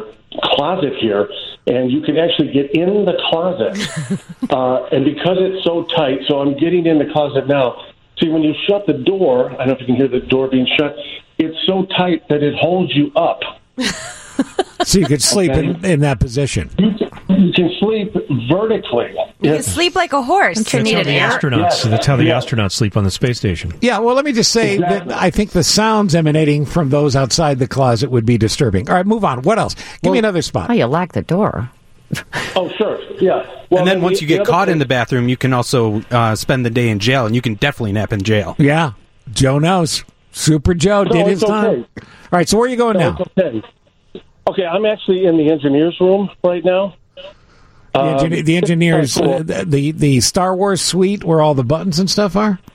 No, this one, I don't know what this is. This looks like where they do arts and crafts. There's an engineering office with lots of uh, pieces and parts of things they're allegedly putting Yeah. together. all this metal stuff, yellow containers, and all this stuff. But here's what's cool about this place: in the corner between the containers is a uh, it's like a case or something. You can lay on that. When you put your head back, no one can see you.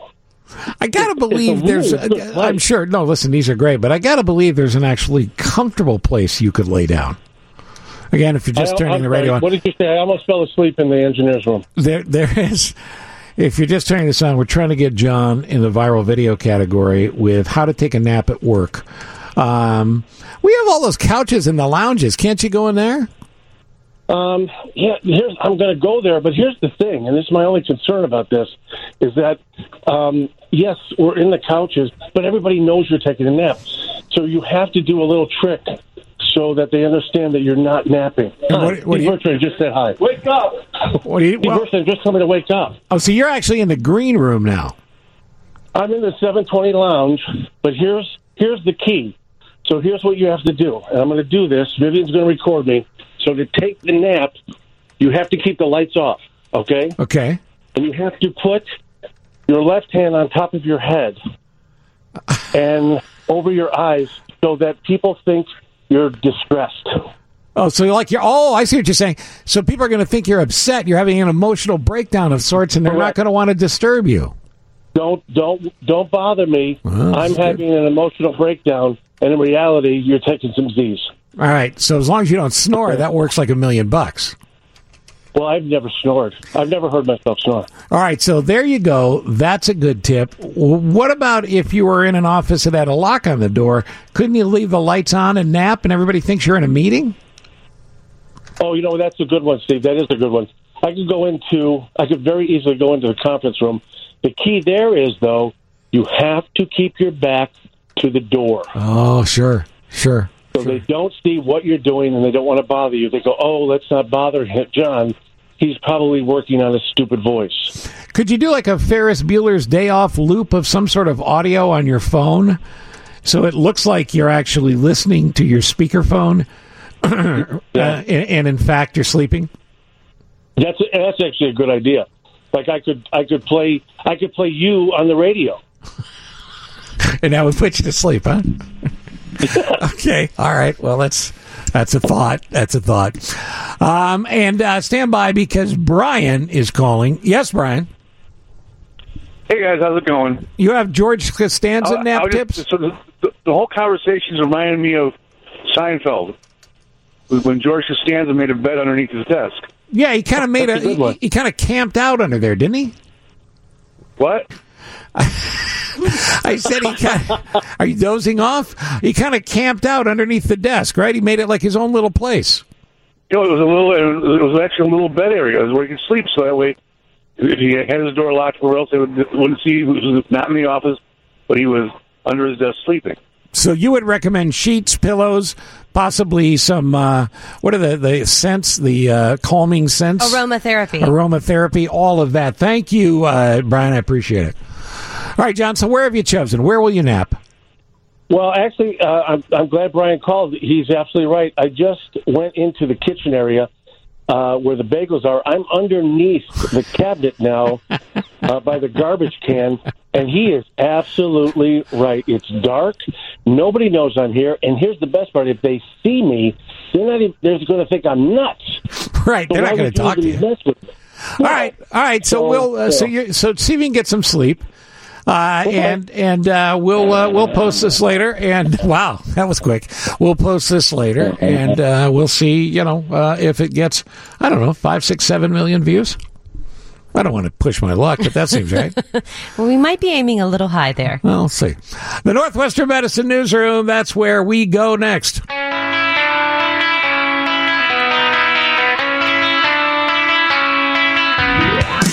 All right, nine ten. You were trying to explain this Yondr thing the other day to me. Explain it to me again. It's a pouch. It's a pouch. Do I need a kangaroo for this? no, you don't. I know that would be a lot more fun, but it's a pouch, and once once you get into the vicinity of the area that's on lockdown in terms of no a concert, a theater thing, right, whatever. or a classroom, no phones are allowed it, because of uh, it's wired as with through Wi-Fi or you know whatever the system is. It locks the pouch, so you can't access the pouch. and then how do you get your phone back? Eventually, you get. A, I mean, once you leave the venue, you're out of the vicinity. You usually turn in the pouch to the to the folks, and then they unlock Yeah. it and give your Yeah. give your phone back. Or or you give them the phone, they put it in the pouch, and they keep the pouch. But there's been different methods I've seen used. Wait, can, can you uh, match it with whatever accessories you have so it doesn't look like you're wearing a fanny pack? Of course, Steve, for you. Yeah. Uh, the founder of Yondr is on the phone, Graham Dugoni, and uh, let me start with Graham. Good morning, Graham. Stand by, Graham. Let me do this with a switch now. Good morning, Graham. Morning. This sounds like a brilliant idea. Am I wrong? I think it's maybe uh, it's necessary and helpful. Hopefully, All right, so uh, you know, I, I think of blocking. I think like an RFID wallet or a passport protector, but this is more than that, right? well, the idea is pretty simple. The idea is to create completely device-free spaces in kind of a modern urban setting. You know, Uh, you can think about it as kind of smoking and non-smoking sections um, related to technology. All right, so give me a few places or, or people that have used this. Uh, Louis C.K. did on, or is using it now when he's back on tour. He did use it at Zanies in Rosemont. Okay. I mean, the big ones that on the on the artist side are Dave Chappelle, Chris Rock, Jack White, Madonna, uh, people like that. And then you know the other big part of the company is we're focused around education, so it's it's phone free schools and classrooms. And we want to get to a uh, principal here in just a second who is using it and, and, and loves it. Um, so when you sell the tickets to these various shows, how do they let people know that Yondr's a part of this? Because I assume it's mandatory, right? Yeah, it is. Well, they shoot out um, they shoot out a note by email when people purchase the tickets, and it's on the website, so people know they're coming to a phone free show. Um, you know, and then they're aware that they get to keep their phone in their possession all night. It just goes into a pouch that mechanically locks and stays in your pocket. So if you need to use your phone during the show at all to talk to the babysitter or something, you just step out to a phone use area. That's like the smoking section, basically, and the performance area would be the phone free, you know, non-smoking section. All right. So am I wrong to assume that uh, people are going to sneak in or try to with their phones? Oh, it happens occasionally, but a lot less than you'd think. I think most people understand that it's nice to have a break from uh, being able to be emailed and texted and people taking photos all the time. Yeah, because part of the reason you're always on your phone is because your phone's always on you, and if you can't get to it, it makes a difference. Um, so that's part of the brilliance of this. How much does it cost? Oh, it depends on the capacity of the venue or things like that. But we do a daily rental, so we try to keep it affordable and, um, yeah. What, the what it. uh, ballpark it? Like what's typical? Oh, it totally depends if it's a daily rental for a for a tour or if it's a long term for a school. But if it's something like Yeah, like uh, what's a daily you know, cost? A Madonna show, you could peg it around potentially a couple bucks. Well, that's nothing, right? And then Well, it just depends. And then if somebody is on their phone and everybody else is yondered up, can you take your Yondr out and smack them over the head with it? Is that legal? I think people do that verbally, psychologically, and that's that's kind of I think part of the idea is that everyone steps into a room, a school or a venue, and they say, "Hey, for this period of time, no one's going to be on their phones, and that's going to be good. It's going to make the show better. We're all going to enjoy talking." So when someone does try to flout that, I think it uh, you do see people kind of come together and put that person in their place a little bit, which is um I think kind of nice for etiquette, you know. So instead of crowdsourcing, Vivid, uh, or I mean, uh, your G, by the way, it's crowd shaming. exactly. Well, social psychology or whatever. Yeah. Um, so, who else besides concerts am I are using this product? I, obviously, maybe schools that are administrating important tests that they need to ensure that kids aren't cheating on their phones with. But what other what other potential uses do you see for this? Well, we're in all sorts of spaces. I mean, we are we're on Broadway with Lin Manuel Miranda's new play. We're in courthouses. We're in production facilities. We're in dentist's office. Anywhere that you could imagine that the idea of a phone-free space would be helpful. We do weddings, we do events, auto shows, movie screenings. So they really range from uh, they can be you know kind of things that relate to privacy and people wanting privacy, all the way down to their individual home, to things that are much uh, much broader. So it really is based in a yeah much broader view. I guess. This is everybody at Thanksgiving Yeah. ought to have this. yeah. Oh, definitely. Well, no, then they'll be forced to talk to each other, Steve. that Well, might that's not true. be a great thing at It Thanksgiving. depends on the family. yeah. Um, are you guys the leader in the market, or is there is there a lot of competition in the area right now? Uh, there is no competition. We've created, I guess, the market. Wow. Okay, so maybe I made it more technically advanced than I intended. It sounds to. very cool. Are you a public company? No, we're not a public company, and we're not, um, you know, we're not VC backed or anything. So we're trying to, you know, doing it ourselves and um, enjoying the process. I'd like to invest in this company. Is where I'm going with this. But I Graham see didn't this. pick up on Yeah. that. Uh, we'll talk offline. Let me go to Adam here. Adam Gelb is vice principal at San Mateo High School. Here's the school application for this. Uh, good morning, Adam. Hey, good morning. Thanks for having me on. Uh, three years after the Cubbies won the World Series, I'm a diehard Cubbies How and? Bears fan. So uh, anything I could do to help the Chicago folks in education, um, please have them reach out to me. Can you play quarterback? Uh, the Bears will get on track next week. I like your attitude. I like your attitude. Um, all right, Adam. So, how does this Yondr thing work in school?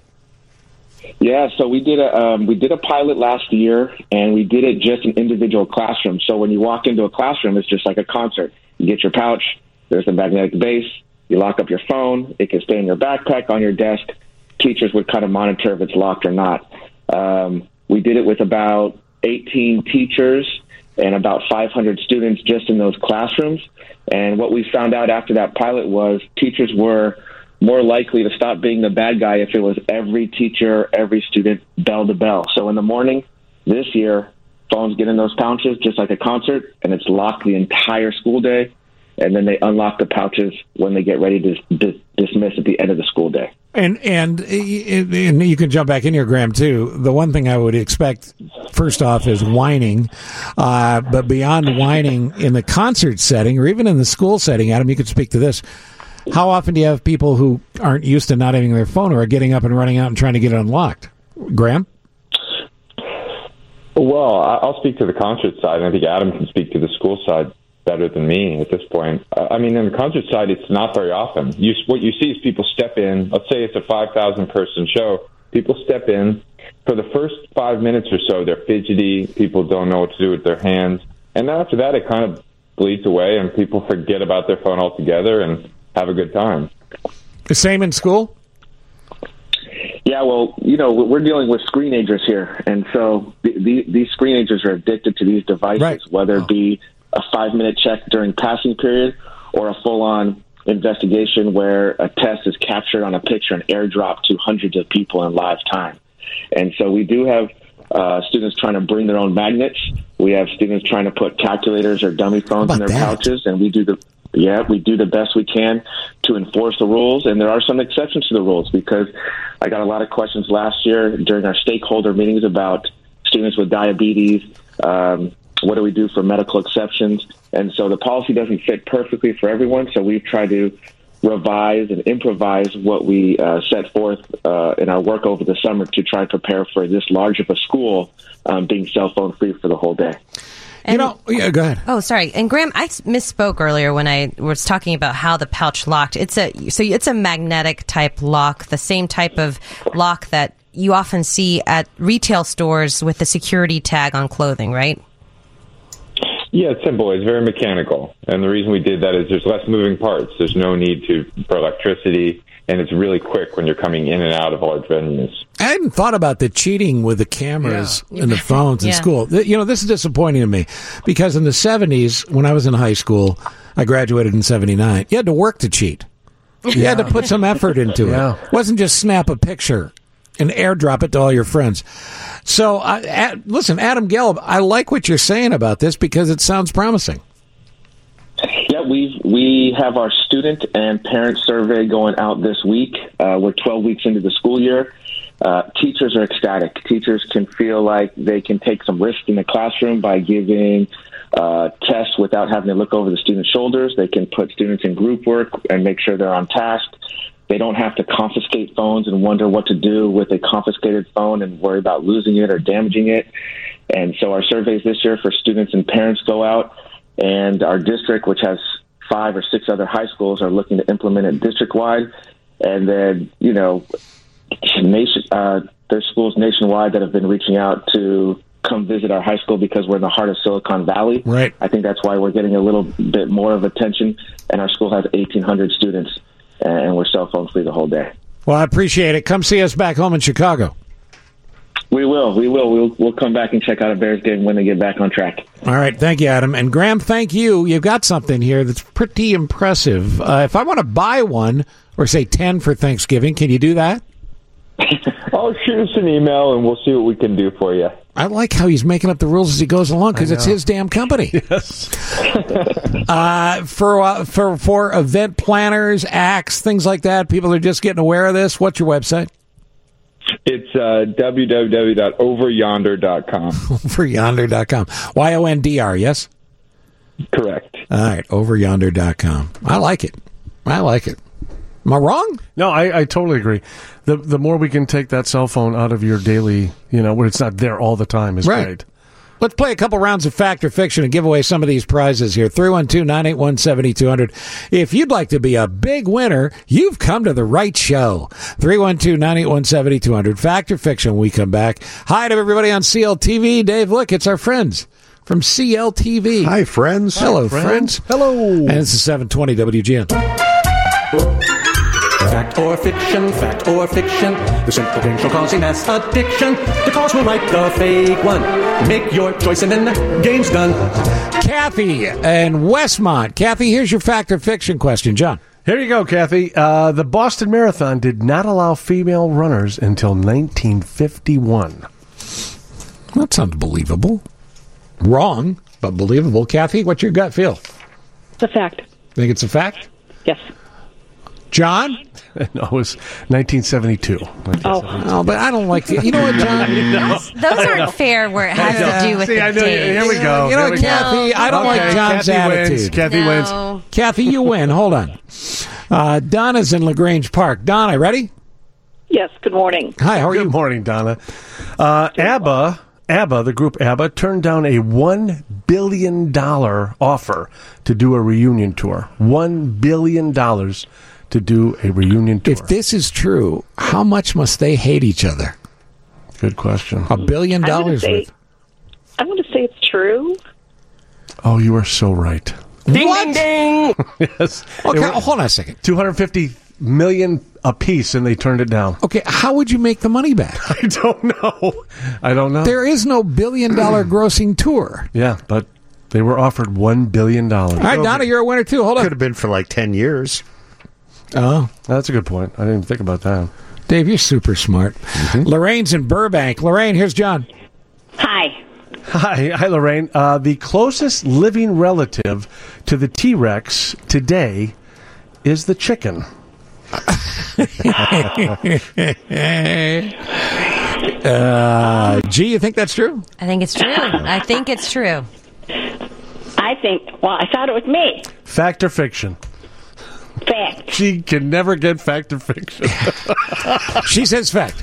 it is a fact. Way to ding, go. ding. What? What about the Yes, alligator? I thought it was the birds. alligator. I knew Birds this, are yeah. the closest uh, relative to uh, dinosaurs.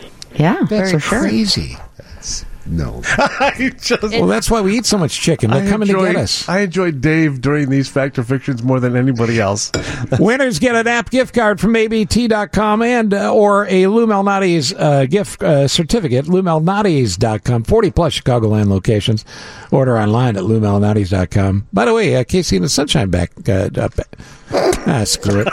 Uh, we're back with the headlines next at 720 WGN. This is an important month. Uh, you know, all of the time we, we've talked talking about this the other day. All the time we have these uh, this month or that month awareness months. The reason is because uh, literally you want more awareness on whatever the particular cause is.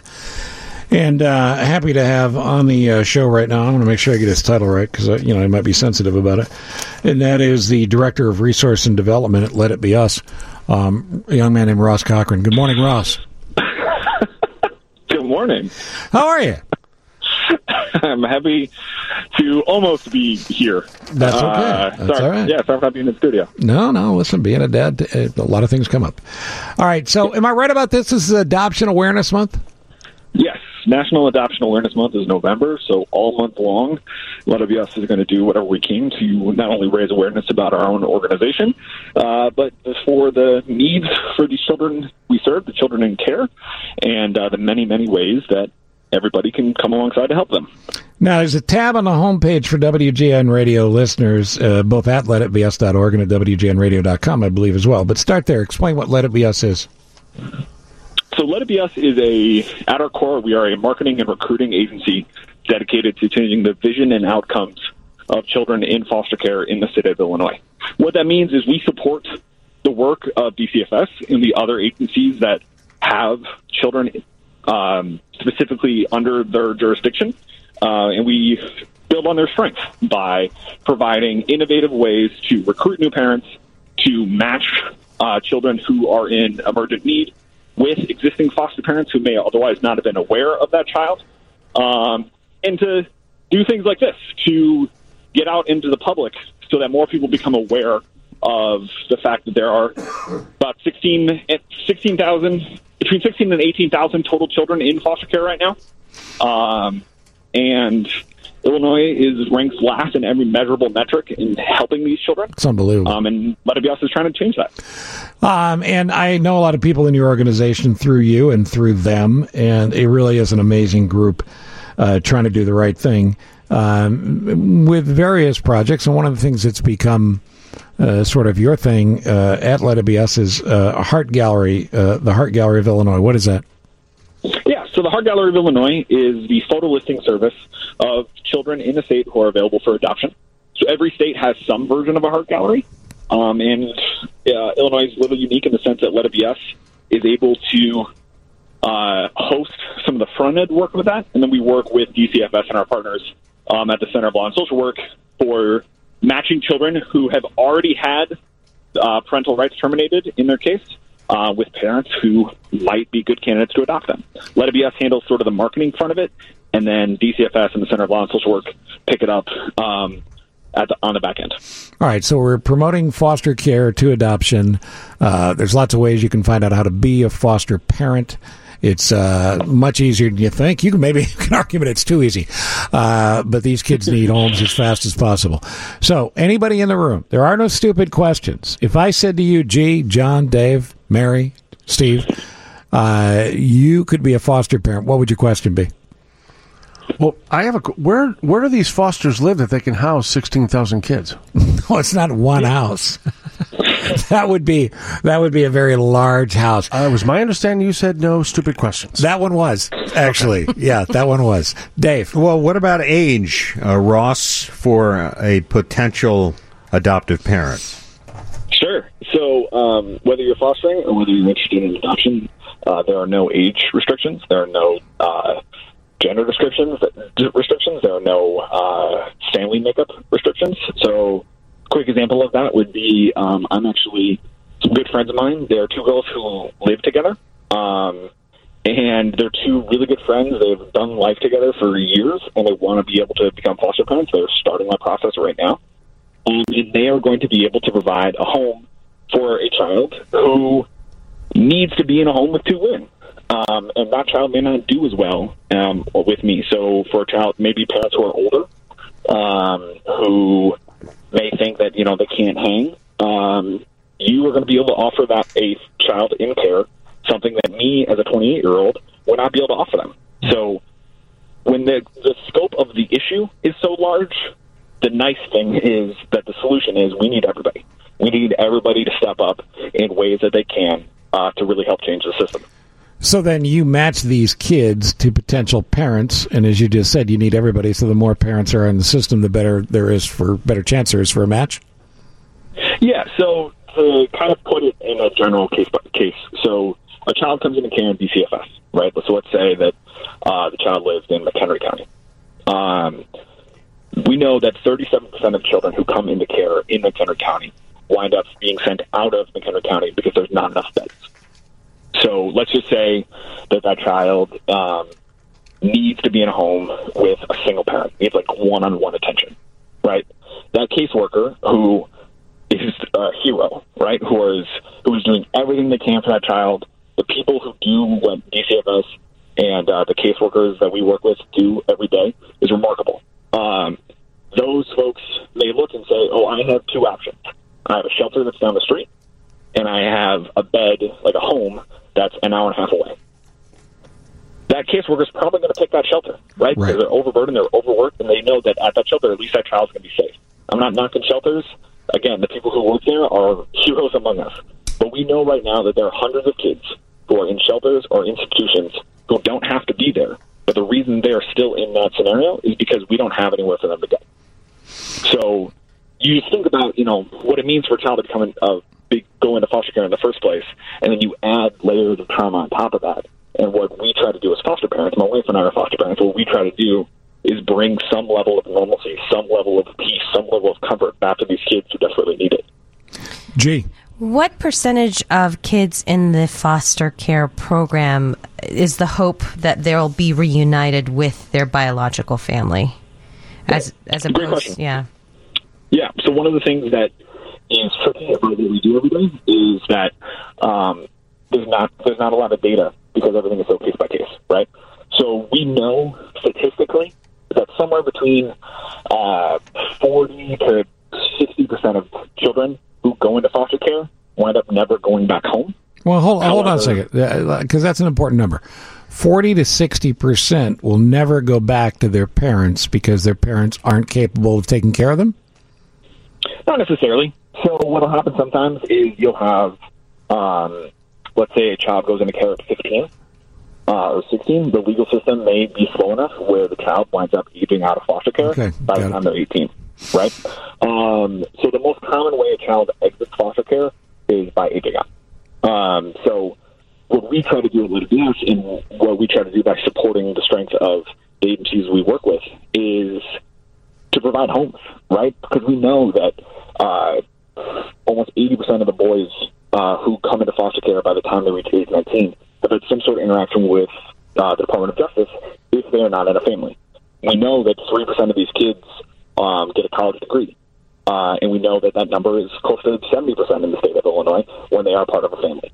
Um, and we know that, you know, regardless, if the child goes back home after a weekend, if the child goes back home uh, after two years, or if you wind up adopting the child, or anything in between, we know that providing an adult who is there to advocate for the child, who that child can see is, is saying yes to them, is picking them, is choosing them, is choosing to love them, uh, we know that that changes the child's life. Can you imagine the difference it makes if you're 17 years old and you have a family, even for a year? You know, maybe you go to college then, maybe you maybe you get into a trade school, whatever, as opposed to not having a family. And obviously, little kids and younger kids, it's just an incredibly sad deal, and it doesn't have to be that way. A question I hear all the time is, um, okay, I'd like to do this, but I'm concerned about bringing a, a troubled kid into my house with my kids. Sure. So the thing, uh, there's two ways to answer that. The first is um, a lot of people who come up and say, "Oh, hey, I want to help," but express some of those concerns. The first thing I always tell them is that you know you need to start by getting your license, and getting your license is a long process that gives you a lot of training. Uh, you'll have 39 hours of training, uh, so it's a week of work for a child. Um, and in that process, you're going to learn a lot about what it means to, to care for a child that is in foster care and whatever sort of trauma comes alongside that. The other thing, though, that I would say is after you get your license, and let it be us exist to help get your license, we offer coaches to help you get through the licensing process and answer questions as you go because it is a confusing process. Um, after you get your license, you're going to be walking in well equipped uh, to to take whatever it comes. Um, the thing that I would say to people too is that one of the things that my wife and I do, uh, we are respite foster parents. What that means is we take in children uh, who are either in between houses um, or uh, have are in a steady living situation, but that person needs a break or that person is going out of town or whatever. So, quick example: uh, we had an eight-week-old uh, baby boy last year who came into our care, and he had been moved eight times in eight weeks. So, mm, Lauren and I uh, were very clear with our caseworker that we were not going to be able to adopt this child, that this was not something that we were going to be able to do for the long term. because our very first placement. But we were also very clear. They said, "Oh, can you just take him for a couple days?" And we're like, "You're not moving him until you know that he's going to go somewhere for long term." So he wound up staying with us for ten days, and just in that ten days, our caseworker was able to go back to her parents, go back to her list, work with Let It Be Us, and be able to find a home that that child is now thriving in uh, as an almost one year old. makes a complete difference. I mean, it makes total sense, and it makes a complete, complete difference on uh, on how to do this. Now, if you go to letitbeus.org, and you're literally changing kids' lives, uh, there is a WGN listeners click here white button amidst a big block of pink, just to describe it as quickly for you as possible. And you. can click there. You guys have uh, another one of these training sessions coming up, informational sessions for for potential parents. Yeah, so uh, on November 9th, which is a Saturday at uh, 10, we have an event at UIC, uh, which you can see on our website at letitbeus.org slash events. Um, so those, these informational fairs are great opportunities for people to come get their questions answered in a group setting. We'll have agencies there. So let's say you come and you are ready to go. You know that you want to be a foster parent and you are ready to start this process. We will have people there who serve the geographical areas that you live in um, who are able to help you. We also will have our coaches there. So let's say you can't make November 9th and you look at our, know, or you go, I have a lot of questions that I don't know if I want to ask them in front of a group. Uh, you can sign up on our website to work with a coach, and the coach's job is to help you get licensed. That's what we exist to do. We're we're not a licensing agency. I want to make that clear. However, we are able to assist people as they navigate the licensing process and provide resources and advocacy for them, uh, so that you can have a situation which happened to uh, for one of us where we had a friend. Um, I had some people who came to an event in Chicago. I was hosting an event in Chicago uh, in June. It was at a at a church that we were really excited about, and they came in there ready to go. They got connected to an agency, and I found out for the event that I hosted in October that they had gotten their license um, and they have a baby in their home that they're probably going to adopt.